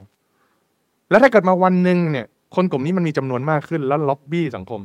ล็อบบี้ว่าเฮ้ยฉันอยากจะได้สิทธิตรงนี้ เพราะฉันมี logic เดียวกับ LGBT เมื่อ 60 ปีที่แล้ว 30 ปีที่แล้ว ฉันอยากจะได้บ้าง มันก็จะไปเข้าเกณฑ์ของจอห์นสจวตมิลนั่นก็คือ evolution of morality คือพัฒนาการเขาเรียกวิวัฒนาการทางศีลธรรม ว่าง่ายๆเลยว่าศาสนามีศาสนาแล้ว moral มันฟิกมันตายตัวไปเลย ไม่เปลี่ยนแปลง แต่ถ้าคุณไม่มีศาสนาเมื่อไหร่ moral มัน change over the time moral มันจะเปลี่ยนไปตามยุคสมัยเลยทันที อาจารย์ธเนศวงยานาวาเคยพูดว่าถ้าคุณให้โอกาสเสรีเสรีภาพทางเพศกับกับ LGBT เนี่ย คุณต้องยอมรับให้ได้นะว่าวันหนึ่งเนี่ย มันจะมีคนกลุ่มพวกนี้ที่จะออกมาเรียกร้องสิทธิเสรีภาพของตัวเองเหมือนกัน ซึ่งมันก็ไม่ผิดด้วยสำหรับพวกเขาอย่าง Lawrence Krauss Lawrence Krauss เนี่ยโต้กับ Hamza Andreas นะหนังสือเล่มนี้ คนเขียนหนังสือเล่มนี้นะเขาโต้อภิปรัชญากันอยู่แล้ว Hamza Andreas เขาพูดเรื่อง incest ขึ้นมา Lawrence Krauss ตอบว่า อืม it's not totally wrong มันก็ไม่ได้ผิดโดยสิ้นเชิงนี่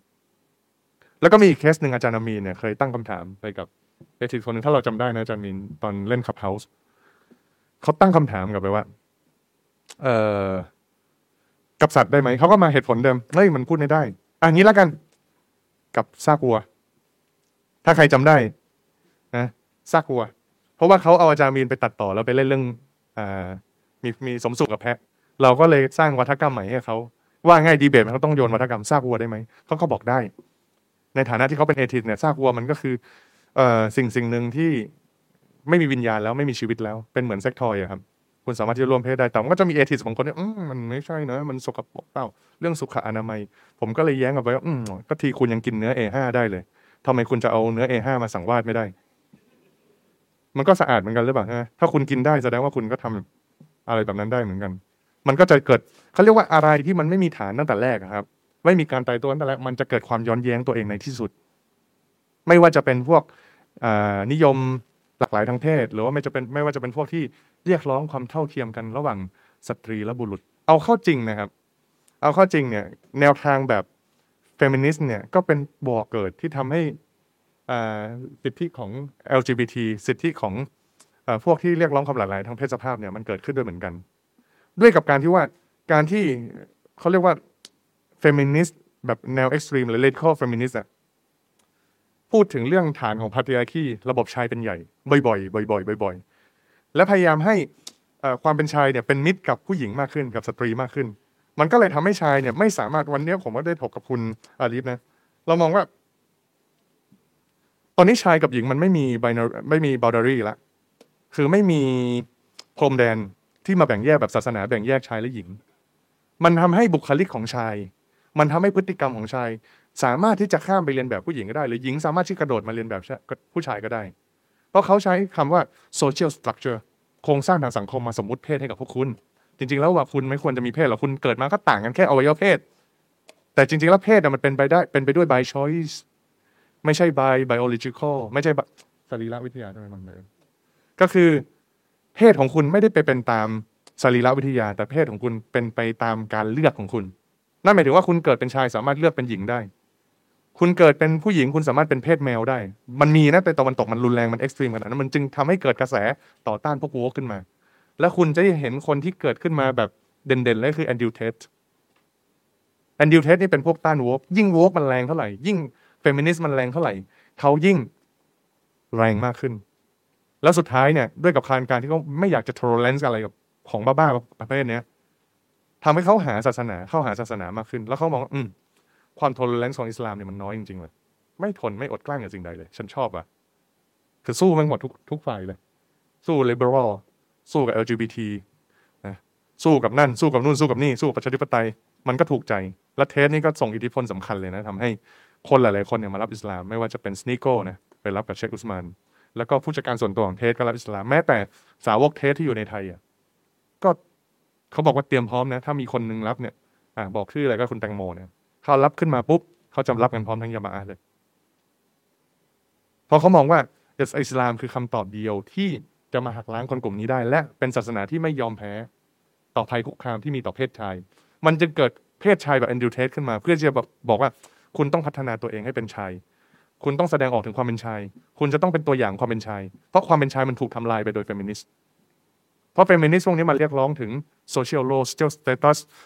ผู้ชายเป็นนักผจญเพลิงผู้หญิงก็ต้องเป็นได้ ผู้ชายเป็นกรรมกร ผู้หญิงก็เป็นกรรมกรได้ คือจริงๆจริงๆแล้วเฟมินิสต์มันก็มีหลาย wave นะ wave หนึ่ง wave สอง wave สาม wave สี่อ่า wave แรกก็เป็นการโหวต wave ที่สองก็เป็น social role ก็คือสถานะทางสังคม wave ที่สามก็เริ่มเป็น การอธิบายถึงเพศสภาพของผู้หญิง ที่มันมันมันถูกกดขี่แบบทับซ้อนไปอีก เช่นเป็นผู้หญิงด้วย แล้วก็การนันเกิดเป็นผู้หญิงผิวดำอย่างเงี้ยหรือว่าเว็บสุดท้ายจะเป็นเว็บที่แบบอ่า nature beauty นะสวยแบบธรรมชาตินะแล้วก็อะไรนะ body body อะไรนะ body อะไรนะอาจารย์ body blaming อะไรนะอ๋อ body shaming ก็คือทำให้อับอายในในในเรื่องของรูปร่าง โอ้ยไอ้นี่ไฝใหญ่จังเลยอะไรเงี้ย ใช่ไหมแล้วนี่ยิ้มแคบจังเลย ซึ่งเป้าหมายหลักของเฟมินิสต์เนี่ยคือการทำลายอำนาจของเพศชายอยู่แล้ว ซึ่งเอาเข้าจริงในตำราเล่มนี้ครับ ของดรโกฮาร์มุสตักเนี่ยผมแนะนำให้ไปอ่านเลยนะ ใครโหลดได้ก็โหลดมันมีโหลดออนไลน์ ชื่อว่า The Hijab Liberation or Oppression a detailed discussion in the light of scientific research แม้ว่าชื่อมันเป็นฮิญาบแต่เนื้อในมันเนี่ยคือโต้โต้เป็นเมนิสล้วนๆเลย มันมีบทหนึ่งอะที่ผมชอบมากเลย พูดถึง exploitation of women in the modern age เขาพูดถึงอะไรรู้ไหมยิ่งการเวลาผ่านไป ผู้หญิงยิ่งถูกเอาเปรียบทางเพศมากขึ้น โดยเสรีนิยม โดยกลุ่ม liberal ทำไม พอจะตอบได้ไหมว่าทำไม ผมพูดเรื่องนี้บ่อยแล้วบังคลิตรู้ไหมครับทำไม ก็คือว่า ผู้หญิงไปกินกับคำว่าเสรีภาพ ฉันอยากจะเลือกแต่งแบบนี้ ฉันก็ทำได้ ฉันอยากจะทำแบบนี้ฉันได้เงิน ฉันอยากจะทำแบบนี้ฉันมีความสุข แต่ในทางกลับกันคนที่อร่อยเลยก็คือใคร ผู้ชาย ผู้ชายได้ถืออำนาจเกิดอำนาจใหม่ขึ้นมาอำนาจที่อยู่ภายใต้เสรีนิยม ที่ทำให้ผู้หญิงกลายเป็นทาสของผู้ชาย โดยที่ผู้หญิงยอมจำนนต่อสิ่งนี้โดยไม่ปฏิเสธอะไรเลย ผู้หญิงสมัครใจที่จะเป็นทาสแต่ต่อเพศชาย โดยการประกาศลาออกจากศีลธรรมทางศาสนา โดยเขามองว่าเป็นสิ่งที่กดขี่เพศหญิง แล้วก็ไปสู่สิ่งสิ่งหนึ่งที่กดขี่ผู้หญิงมากกว่า แม้แต่นักสตรีนิยมบางคนบอกเลยว่าการการพัฒนาการของสตรีนิยมมันผลเอฟเฟกต์ที่มันเกิดขึ้นก็เกิดขึ้นกับผู้หญิงเหมือนกันอะผมยกตัวอย่างอะไร อย่างหนึ่งที่เขาเป็น sexual exploitation หรือการมีใครแปลไทยสวยๆได้ไหม sexual exploitation การแสวงหาประโยชน์จากเพศ sexual exploitation คือผู้หญิงอะครับ ผู้หญิงนะครับ ถ้าเราพูดถึง dress code ถ้าใครทำงานในออฟฟิศนะเขาจะมี dress code ระเบียบเรื่องของการแต่งกายที่เกิดขึ้นในออฟฟิศหรือโรงเรียนมหาลัย คุณสังเกตดิครับว่า จุดที่มันดึงดูดทางเพศของเพศชายกับเพศหญิงมันต่างกันใช่ไหมภาษาอังกฤษเขาเรียกว่า sexualization การทำให้เกิดแรงดูดทางเพศ ของผู้ชายต้องพูดตรงๆนะเรื่องนี้มันมันมันมันอ้อมอ้อมลำบาก ผู้ชายก็เป้ากางเกง อาจจะก้นหรืออะไรก็แล้วแต่ ผู้หญิงก็จะเป็นหน้าอกสะโพกหรือใบหน้า หรือขาอ่อน ซึ่งผู้ชายแน่นอนนะครับปฏิเสธไม่ได้มองอยู่แล้ว ถ้าเจอแบบนั้น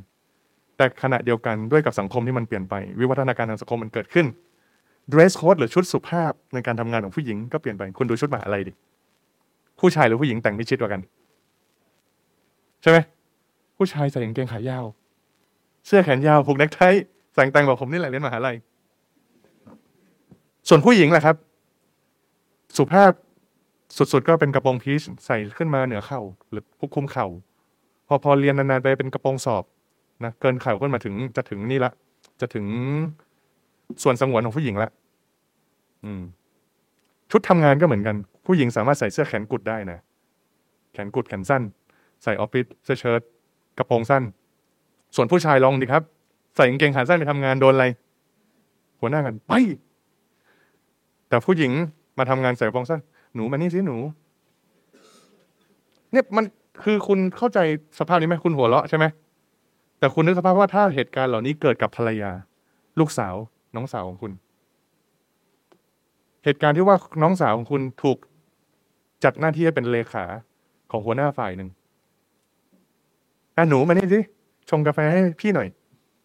อะหนูมาสินี่มาสิตามพี่ไปหน่อยพี่มีประชุมทำงานจดบันทึกชงกาแฟ จัดโต๊ะจัดห้องเตรียมเสื้อให้กับหัวหน้าตัวเอง คุณเห็นอะไรไหมเขาบอกว่าผู้หญิงเนี่ยต้องมีความเป็น professional สร้าง professionalism ขึ้นมา ในการทำงาน เพื่อให้ตัวเองเป็นกึ่งกึ่งเมียของหัวหน้าครับ สลัดออกจากหน้าที่ของเมียในครอบครัว สลัดออกจากความเป็นเมียของของของผัว ไปอยู่ในสถานะเมียของหัวหน้า แม้ว่าคุณจะไม่ได้หลับนอนกันนะ แต่อาจก็จะมีความมีความเสี่ยง เพราะว่าในสถิติวิจัยในอเมริกันนะครับ ในอเมริกา ตลอดในช่วงทศวรรษที่หกเจ็ดศูนย์เนี่ย ในสิบสองครอบครัวจะมีหนึ่งครอบครัว ที่มีการเลิกลากัน พอ warp เข้ามาในยุคปัจจุบันประมาณสามถึงสี่ครอบครัวจะมีหนึ่งครอบครัวที่หย่าร้างเลิกลากัน เพราะมันเกิดจากการที่เสรีนิยมมันเข้าไปกลืนกินสังคมแบบเขาและอุดมคติผู้หญิงเดิมๆหายไป ความตออัตต่อสามีก็ไม่มีต่อไป แต่เป็นการเอาตัวเองเข้าไปเป็นทาสในออฟฟิศคือคุณยอมที่จะเป็นทาสของหัวหน้าของบอสแต่ทิ้งความเป็นทาสของสามี คือคือขอโทษนะครับ อาชีพที่มีผู้หญิงมาก ๆ อย่างพยาบาลเนี่ยอันนี้ผมก็ยกวิจัยมาเหมือนกันนะ พยาบาลเนี่ย เกินเก้าสิบเปอร์เซ็นเป็นผู้หญิง ครู ประมาณเจ็ดแปดสิบเปอร์เซ็นเป็นผู้หญิง แต่ลองดูว่าหัวหน้าพยาบาล พวกผออต่างๆ เป็นผู้ชายทั้งสิ้น เป็นผู้ชายทั้งสิ้น นั่นหมายถึงว่าผู้หญิงมันก็ต้องเขาเรียกว่ามีข้อจำกัดในเชิงการใช้อำนาจอยู่แล้ว เพราะ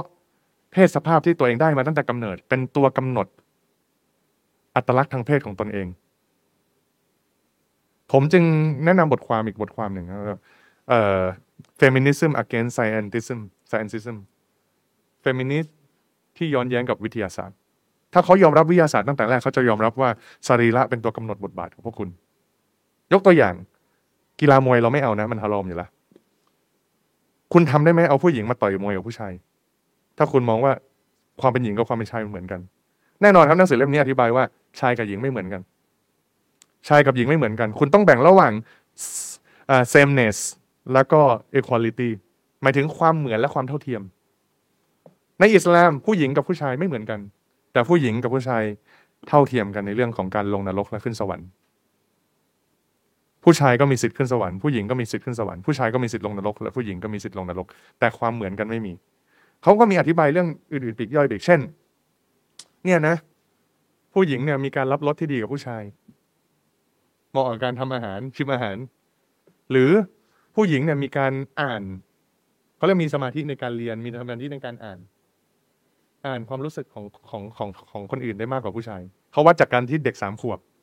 กับเด็กห้าขวบของเพศสามขวบของผู้หญิงห้าขวบผู้ชาย มาอ่านใบหน้า สรุปผู้หญิงทำได้ดีกว่า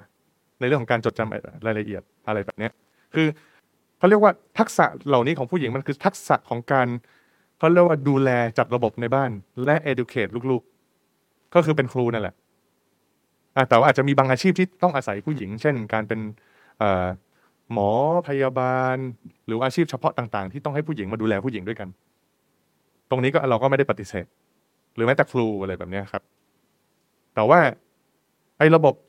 ที่เฟมินิสต์เอามาใช้เนี่ยคือเขาจะ dismantle หรืออิสลามอธิบายใหม่พยายามจะดึงให้ผู้ชายมันเท่ากับผู้หญิงเช่นฮิญาบมันไม่มีหรอกในกุรอาน เรื่องเกย์เนี่ยไม่ได้ห้ามหรอกในกุรอาน สุดท้ายแล้วเป็นยังไงเฟมินิสต์ เป็นมุสพยายามจะเป็นมุสลิมด้วยจะเป็นเฟมินิสต์ด้วยมันเหมือนเหยียบเรือสองแคมครับ จะปฏิเสธศาสนาก็ไม่เอา จะเป็นกาเฟสก็ไม่เอาอะ จะเป็นมุสลิมก็ไม่ชัวร์คือผมก็งงเหมือนกันว่า สิ่งสองสิ่งที่มันไม่ต้องพึ่งพาอาศัยซึ่งกันและกันเนี่ยมันจะเอามารวมกันทำไม คุณก็เป็นมุสลิมแบบภูมิใจไปก็จบ ใช่ไหมแล้วมันมีอีกอันหนึ่งเวลาพูดถึงเรื่องฮิญาบมันจะมีเล่มนี้ beauty sick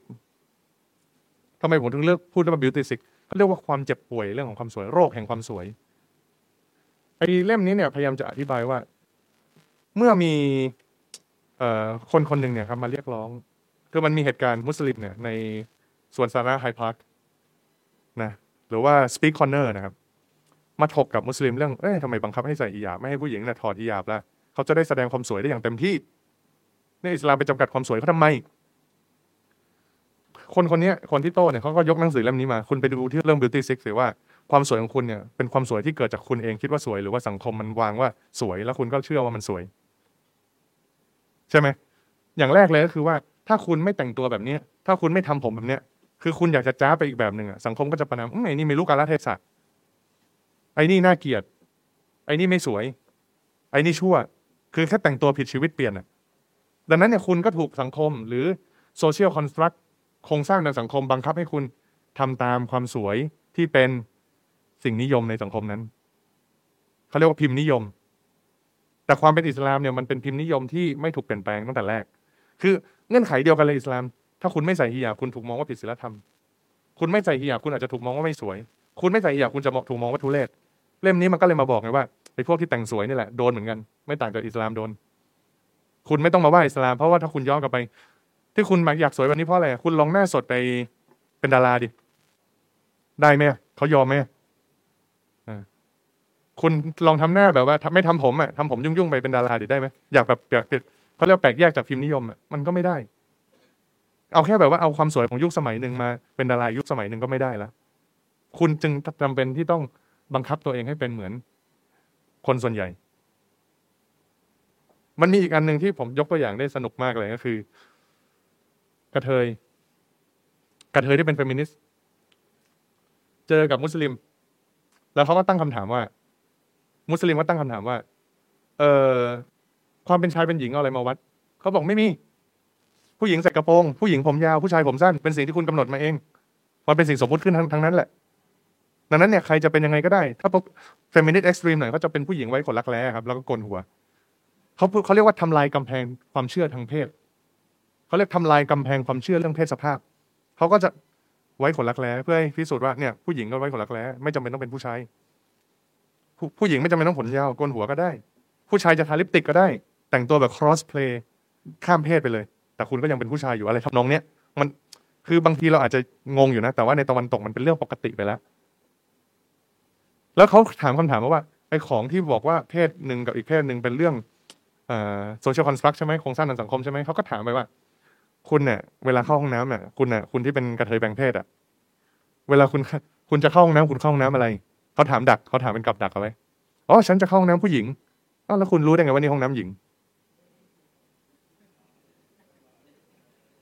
เพราะว่าห้องน้ำหญิงมันเป็นรูปผู้หญิงใส่กระโปรงอะ มันห้องน้ำชายได้ปะล่ะห้องน้ำชายได้ปะล่ะ จบแล้วครับ นี่คือจุดจบของสายมันหน้าเอทิสมาลิเบอรัลมันหน้าหน่อยโอ้ยห้านาทีแล้วเหรอเพลินเลย ยังไม่ได้เข้าเรื่องเลยเนี่ยห้านาทีเดี๋ยวต้องไปต่อในทิกตอกนะโม้ไปเรื่อยครับผมก็ยังยังไม่ได้เข้าเรื่องสักทีจริง ๆ ผมเตรียมมาแหละแต่ว่าพอพูดเรื่องนี้ไปแล้วมันโฟล์ไปเองนะผมแบบที่คุณอาลีบอกผมบอกผมไม่เคยบรรยายยาวๆว่าทำไงดีวยเนี่ย จะบอกว่าเมื่อกี้บางมีนมาที่ข้างเวทีบอกว่าเฮ้ยฟรีสเกือบเอ่ยชื่อตัวเองละเฮ้ยฟรีสเออเดี๋ยวบางขอ หนึ่งชั่วโมงนะผมก็บอกผมขอแทรกได้ไหมโอ้อันนี้มันคนละประเด็นกันเดี๋ยวประเด็นของบางจะอีกจุดหนึ่งเลย แล้วเดี๋ยวบางจะโยนให้ฟรีสอีกหนึ่งชั่วโมงไปเลยของเอาแล้วกะจะมาตั้งคำถามหาคำตอบกับอาจารย์ ผมก็เลยจะเปลี่ยนเป็นวิธี ดึงให้เพื่อนๆในที่เนี้ยมีส่วนร่วมด้วย แต่กันนั้นก็ตามเนี่ยแค่ ผมรู้รู้รู้ซึ้งแล้วแหละว่าชั่วโมงครึ่งน่าจะไม่พอ คิดว่าอาจจะต้องไปต่อกันในไลฟ์สดนะใครยังไม่มี TikTok เนี่ยไปโหลดซะ นะแล้วก็ไป search คำว่า Free Fun Truth นะมันอ้าวชื่อหายไปแล้วชื่อในโปสเตอร์ครับ แต่ว่า Free เนี่ยไม่มี e นะ f w e z แล้วก็เว้นวรรค f a n 3 r u z z ผมเห็นพี่น้องผู้บางคนเป็นผู้ใหญ่ผู้ใหญ่ ไม่รู้เขามี TikTok แล้วแบบว่า จะว่าเขาอาจจะจิตใจวัยรุ่นก็ได้เข้า TikTok นะ เพราะว่าทุกทุกวันจันทร์พุธศุกร์เสาร์ผมจะไลฟ์สามทุ่มครึ่ง ตอนนี้นัดอาจารย์มีแล้วว่าอยากให้มีวันหนึ่งอาจารย์มีเข้ามาด้วยใน TikTok เพื่อความอุ่นใจ แล้วก็เผื่อมีชีอาอะไรมาป่วน จะได้มีมือปราบไว้อยู่ เพราะมือปราบทวารมีเยอะแหล้วขาดมือปราบชีอาเอ่อเรื่องเฟมินิสต์อะครับ มันเป็นเรื่องที่ใกล้ตัวเรามากนะ สิ่งหนึ่งที่เราเจอบ่อยๆเลยกับสังคมมุสลิมนะเอาแบบว่าใกล้ๆเลยนะเวลาคุณพูดเรื่องเมียสองมุสลิมาก็ทำหน้าเซ็งส่ายหัวแล้วไม่มีหรอกความเท่าเทียมกัน ไม่มีหรอกทำไม่ได้ คือคือผมจะอธิบายเรื่องนี้อีกรอบหนึ่งนะเป็นเป็นการ dismantle ความคิดของพวกเอ่อ feminist มุสลิมอ่าหรือว่า feminist ที่เราไปตั้งให้เขาว่าคุณเนี่ย ต้องยอมรับนะว่า สิ่งมีชีวิตเพศเมีย เป็นสิ่งมีชีวิตที่ผลิตไข่ได้เดือนละสองฟอง แล้วแตกออกไป ส่วนสิ่งมีชีวิตเพศผู้ที่เป็นสัตว์เลี้ยงลูกด้วยนมนะครับ ผลิตอสุจิทุกวัน และพร้อมจะผลิตลูกทุกวันเขาเรียกว่า reproductive reproduction ซึ่งคำพูดนี้เนี่ยเป็นคำพูดที่มาจากริชาร์ดดอว์กินส์และพีทพีเตอร์ซิงเกอร์เขาเรียกว่าเป็นพวก new new new เอ่อ atheist เป็น atheist ยุคใหม่ เขามองว่าสัตว์เลี้ยงลูกด้วยนมส่วนใหญ่เนี่ยมัน จะมีเพศสัมพันธ์ไปเรื่อยๆ ปล่อยเชื้อให้เพศหญิง ตึ๊ดตึ๊ดตึ๊ดสิงโตก็ไปปล่อยเชื้อเพศหญิง หมาก็ไปปล่อยเชื้อให้เพศหญิง แมวก็ไปปล่อยเชื้อให้เพศหญิง มนุษย์ก็ไปปล่อยเชื้อให้เพศหญิง มนุษย์ที่มีอำนาจยิ่งมีเมียเยอะ และสิ่งที่มันตามมาคืออะไร การที่ไปปล่อยเชื้อให้เพศหญิง แล้วทำให้เพศหญิงต้องอยู่เพียงลำพัง ผู้หญิงอย่างสิงโตเพศเมีย จะต้องเลี้ยงลูกเองหากินให้ลูก อิสลามมาทำอะไรอะ มาขจัดความไร้ศีลธรรมของสัตว์เลี้ยงลูกด้วยนมที่เรียกว่ามนุษย์ ซึ่งมันจะเหมือนสัตว์เลี้ยงลูกด้วยนมแบบอื่นๆไอ้พวกที่เชื่อวิวัฒนาการเนี่ย เขาไม่มองว่ามันผิดศีลธรรมนะครับ อ่าถ้าเป็นโค้ดเป็น atheist ไทย atheist level หนึ่งเนี่ยโอ้ยไม่ได้ไม่ได้มันต้องซื่อสัตย์มันต้องสัญญา แต่ระดับนักปรัชญา atheist เนี่ย ถูกต้องนะทำได้นะไม่มีปัญหา มัน consent อะแล้วถ้ามีลูกก็ไปเลี้ยงดิศีลธรรมตรงนี้ ยิ่งถ้าเป็นพีทซิงเกอร์นี่หนักเลย เขามองว่าการรวมทำได้ เพื่อสนองเฮโดอิซึมเฮโดอิซึมคือการการมีความสุขโดยองค์รวมโดยฐานรวมของสังคม อาจจะต้องมีเหยื่อคนหนึ่งที่มีความทุกข์แต่สังคมส่วนรวมเป็นมีความสุข ดังนั้นเนี่ยการเอาคนหนึ่ง มาเป็นเหยื่อของความทุกข์ดึงมาปุ๊บอะกันที่เหลือมีความสุขหมดเลยก็หมดเวลาพอดีแล้วผม เสียดาย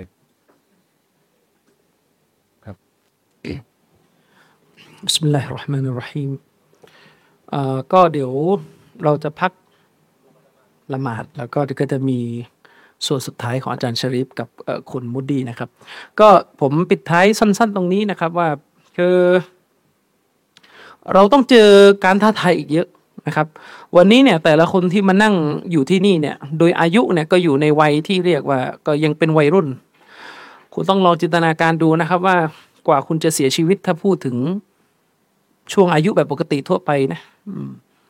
มนุษย์เราจะเฉลี่ยแล้วก็เสียชีวิตหกสิบกว่า กว่าเราจะถึงอายุหกสิบกว่าเนี่ย เราไม่รู้เลยว่าโลก มันจะเปลี่ยนไปเร็วขนาดไหน ในยุคที่มีอินเทอร์เน็ตในยุคที่เกิดนักปรัชญาในยุคที่เกิดสื่อเกิดอะไรมากมายออกมาทุกวันเนี่ยมันจะมีความคิดตัวใหม่เข้ามาบ่อนทำลายชอนชัยสังคมมุสลิมอยู่ตลอด นั่นหมายความว่าทั้งผู้ผลิตความรู้แล้วก็ผู้หาความรู้เนี่ย ต่างฝ่ายต่างจะต้องเร่ง เร่งฝีเท้าในการเผยแพร่ความรู้ให้สังคมได้เกิดภูมิคุ้มกัน วันนี้เนี่ย ผมเชื่อนะครับทำดินละโดยภาพรวมเนี่ย มุสลิมที่ฟังบรรยายศาสนาเนี่ยมีภูมิเรื่องลัทธิเสรีนิยมไปพอสมควรแล้วพวกที่ยังจงปลักอยู่กับเสรีนิยมในยส่วนใหญ่ก็คือไม่ได้ฟัง ไม่ได้ฟังการโต้แย้งของเรานะครับ แต่ถ้าฟังการโต้แย้งเนี่ยอินชาอัลลอฮ์โดยส่วนใหญ่เนี่ยก็คือก้าวพ้นจากเสรีนิยม แล้วก็มาเข้าใจศาสนาอิสลามมากขึ้นเอ่อหลายท่านนะครับที่ผมรู้จักเนี่ยคือตาสว่าง เพราะว่าเราเปิดคลับเฮาส์เมื่อ ปีสองปีที่แล้วที่มีการโต้เถียงกันดุเดือดในคลับเฮาจนไม่ได้หลับได้นอนเนี่ย อืมนะครับ ผมเองก็ตาค้างยันเช้าเลยเหมือนกันนะก็หลายคนก็ตาสว่างนะครับ ซึ่งตอนนี้เวลาเราพูดวิพากษ์วิจารณ์เสรีนิยม เราจะเห็นว่าปีกของพวกเขาเนี่ย คือเบาลงละแต่เราไม่รู้ว่าหลังจากนี้เนี่ย มันจะมีลัทธิอะไรตัวใหม่ออกมาอีกนะครับ ฉะนั้นเนี่ยในระหว่างนี้เนี่ย อย่างที่ผมบอกว่าการเร่งผลิตความรู้ ทั้งสองมุมเนี่ยทั้งความรู้ศาสนาแบบดั้งเดิมกับความรู้สมัยใหม่เนี่ยมันเป็นเรื่องที่ต้องทำกันตลอด แม้ว่าตอนนี้เนี่ยพูดถึงตัวสถาบันในสังคมมุสลิมเนี่ยสำหรับผมนะในมุมมองผมก็ยังถือว่ายังไม่ได้ปรับหลักสูตรให้ให้ให้ก้าวทันวิกฤตในสังคม แต่ว่าตอนนี้ไม่ใช่ปัญหาหรอกปัญหาก็คือเรามีสื่อเพียงพอแล้วที่จะเผยแพร่ความรู้ออกไปปัญหาอยู่ที่ว่าทุกคนจะหาความรู้เพิ่ม ส่วนตัวแค่ไหนนนี้ก็ว่าละอะไรมันทุกคนก็ต้อง พยายาม ปิดท้ายนะครับ ผมแนะนำหนังสือเล่มนี้เป็นเป็นเป็นตัวอย่างของความรู้ที่ที่จำเป็นสำหรับโลกสมัยใหม่ คือในยุคปัจจุบันเนี่ย เหตุสำคัญที่ทำให้สังคมมุสลิมอ่อนแอมาจากกระแสเฟมินิสต์ทุกวันนี้อย่างซาอุดิอาระเบียยังก็เห็นกันอยู่ ว่าเวลาอิทธิพลตะวันตกเนี่ยจะบ่อนทำลายหรือชอนไชเข้ามาในสังคมมุสลิมเนี่ยเพศแรกที่เขาจะคว้าไปคือผู้หญิง หนังสือเนี่ยเป็นหนึ่งในหนังสือที่ผมชอบ แนวทางการเขียนแบบนี้มากนะครับ ก็คือผู้ประพันธ์เนี่ยมีความรู้ทั้งสองมุมครึ่งแรกของหนังสือเนี่ยจะวิพากษ์วิจารณ์เฟมินิสต์แบบถึงพริกถึงขิงพอสมควรเลยนะครับ โดยมีการอ้างอิงตำรับตำราของพวกนักปรัชญาในฝในสายฟิล์มหรืออะไรก็ตามแต่เนี่ยมาอยู่ในเกือบครึ่งแรกของหนังสือนะครับ ส่วนครึ่งท้ายเนี่ยจะอภิปรายในเชิงตัวบทแล้วว่า ตัวบทศาสนาเนี่ยสั่งใช้ในเรื่องฮิญาบเนี่ยยังไงนะครับ ครึ่งหลังของหนังสือนี่ก็จะอ้างอิงพวกตำราคลาสสิกอ้างอ้างตั้งแต่ซอฮีอิมนุกุซัยมะห์ไปจนถึงหนังสือยากๆอย่าง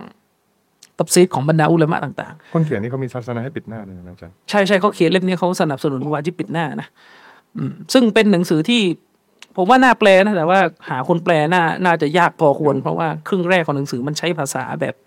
สังคมศาสตร์คนแปลต้องต้องต้องเก่งพอควรใครแปลคือแผนผมเงี้ยครับเอาคือจะแปลกับอินรูบัสเนี่ยหลังจากผมแปลดาเนียลเนี่ยผมจะแปลเล่มนี้ต่ออ่าโอเคครับเอ้ยก็ไม่ใช่ดาเนียลดิมันมีบทความอื่นอีกที่มาก่อนอืมนะครับ อันนี้ก็เป็นเป็นเป็นแนวทางหนึ่งที่ผมคิดว่า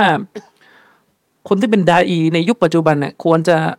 มีลักษณะของการประสานความรู้แบบนี้นะครับ เพราะอย่างที่เราพูดไปในตอนต้นเมื่อกี้ว่า เราไม่ได้อยู่ในโลกที่เราเผชิญหน้าเพียงแค่กับอาลุนบิดะห์เดิมๆภายในสังคมมุสลิมนะ และตอนนี้ผมพูดได้เลยว่าบิดอะฮ์ต่างๆ ที่มันเกิดขึ้นในสังคมมุสลิมเนี่ยบางทีมันมาจากคนที่ไม่ใช่มุสลิมสร้างความคิดก่อน แล้วมุสลิมก็ไปสมาทานเอาทัศนะพวกนี้มา แล้วก็มาทำให้เกิดฟิตนะขึ้นในสังคมมุสลิมตอนนี้นะครับ ก็คงฝากการบรรยายในครั้งนี้ไว้เพียงเท่านี้นะครับوبالله التوفيق والهداية والسلام عليكم ورحمة الله وبركاته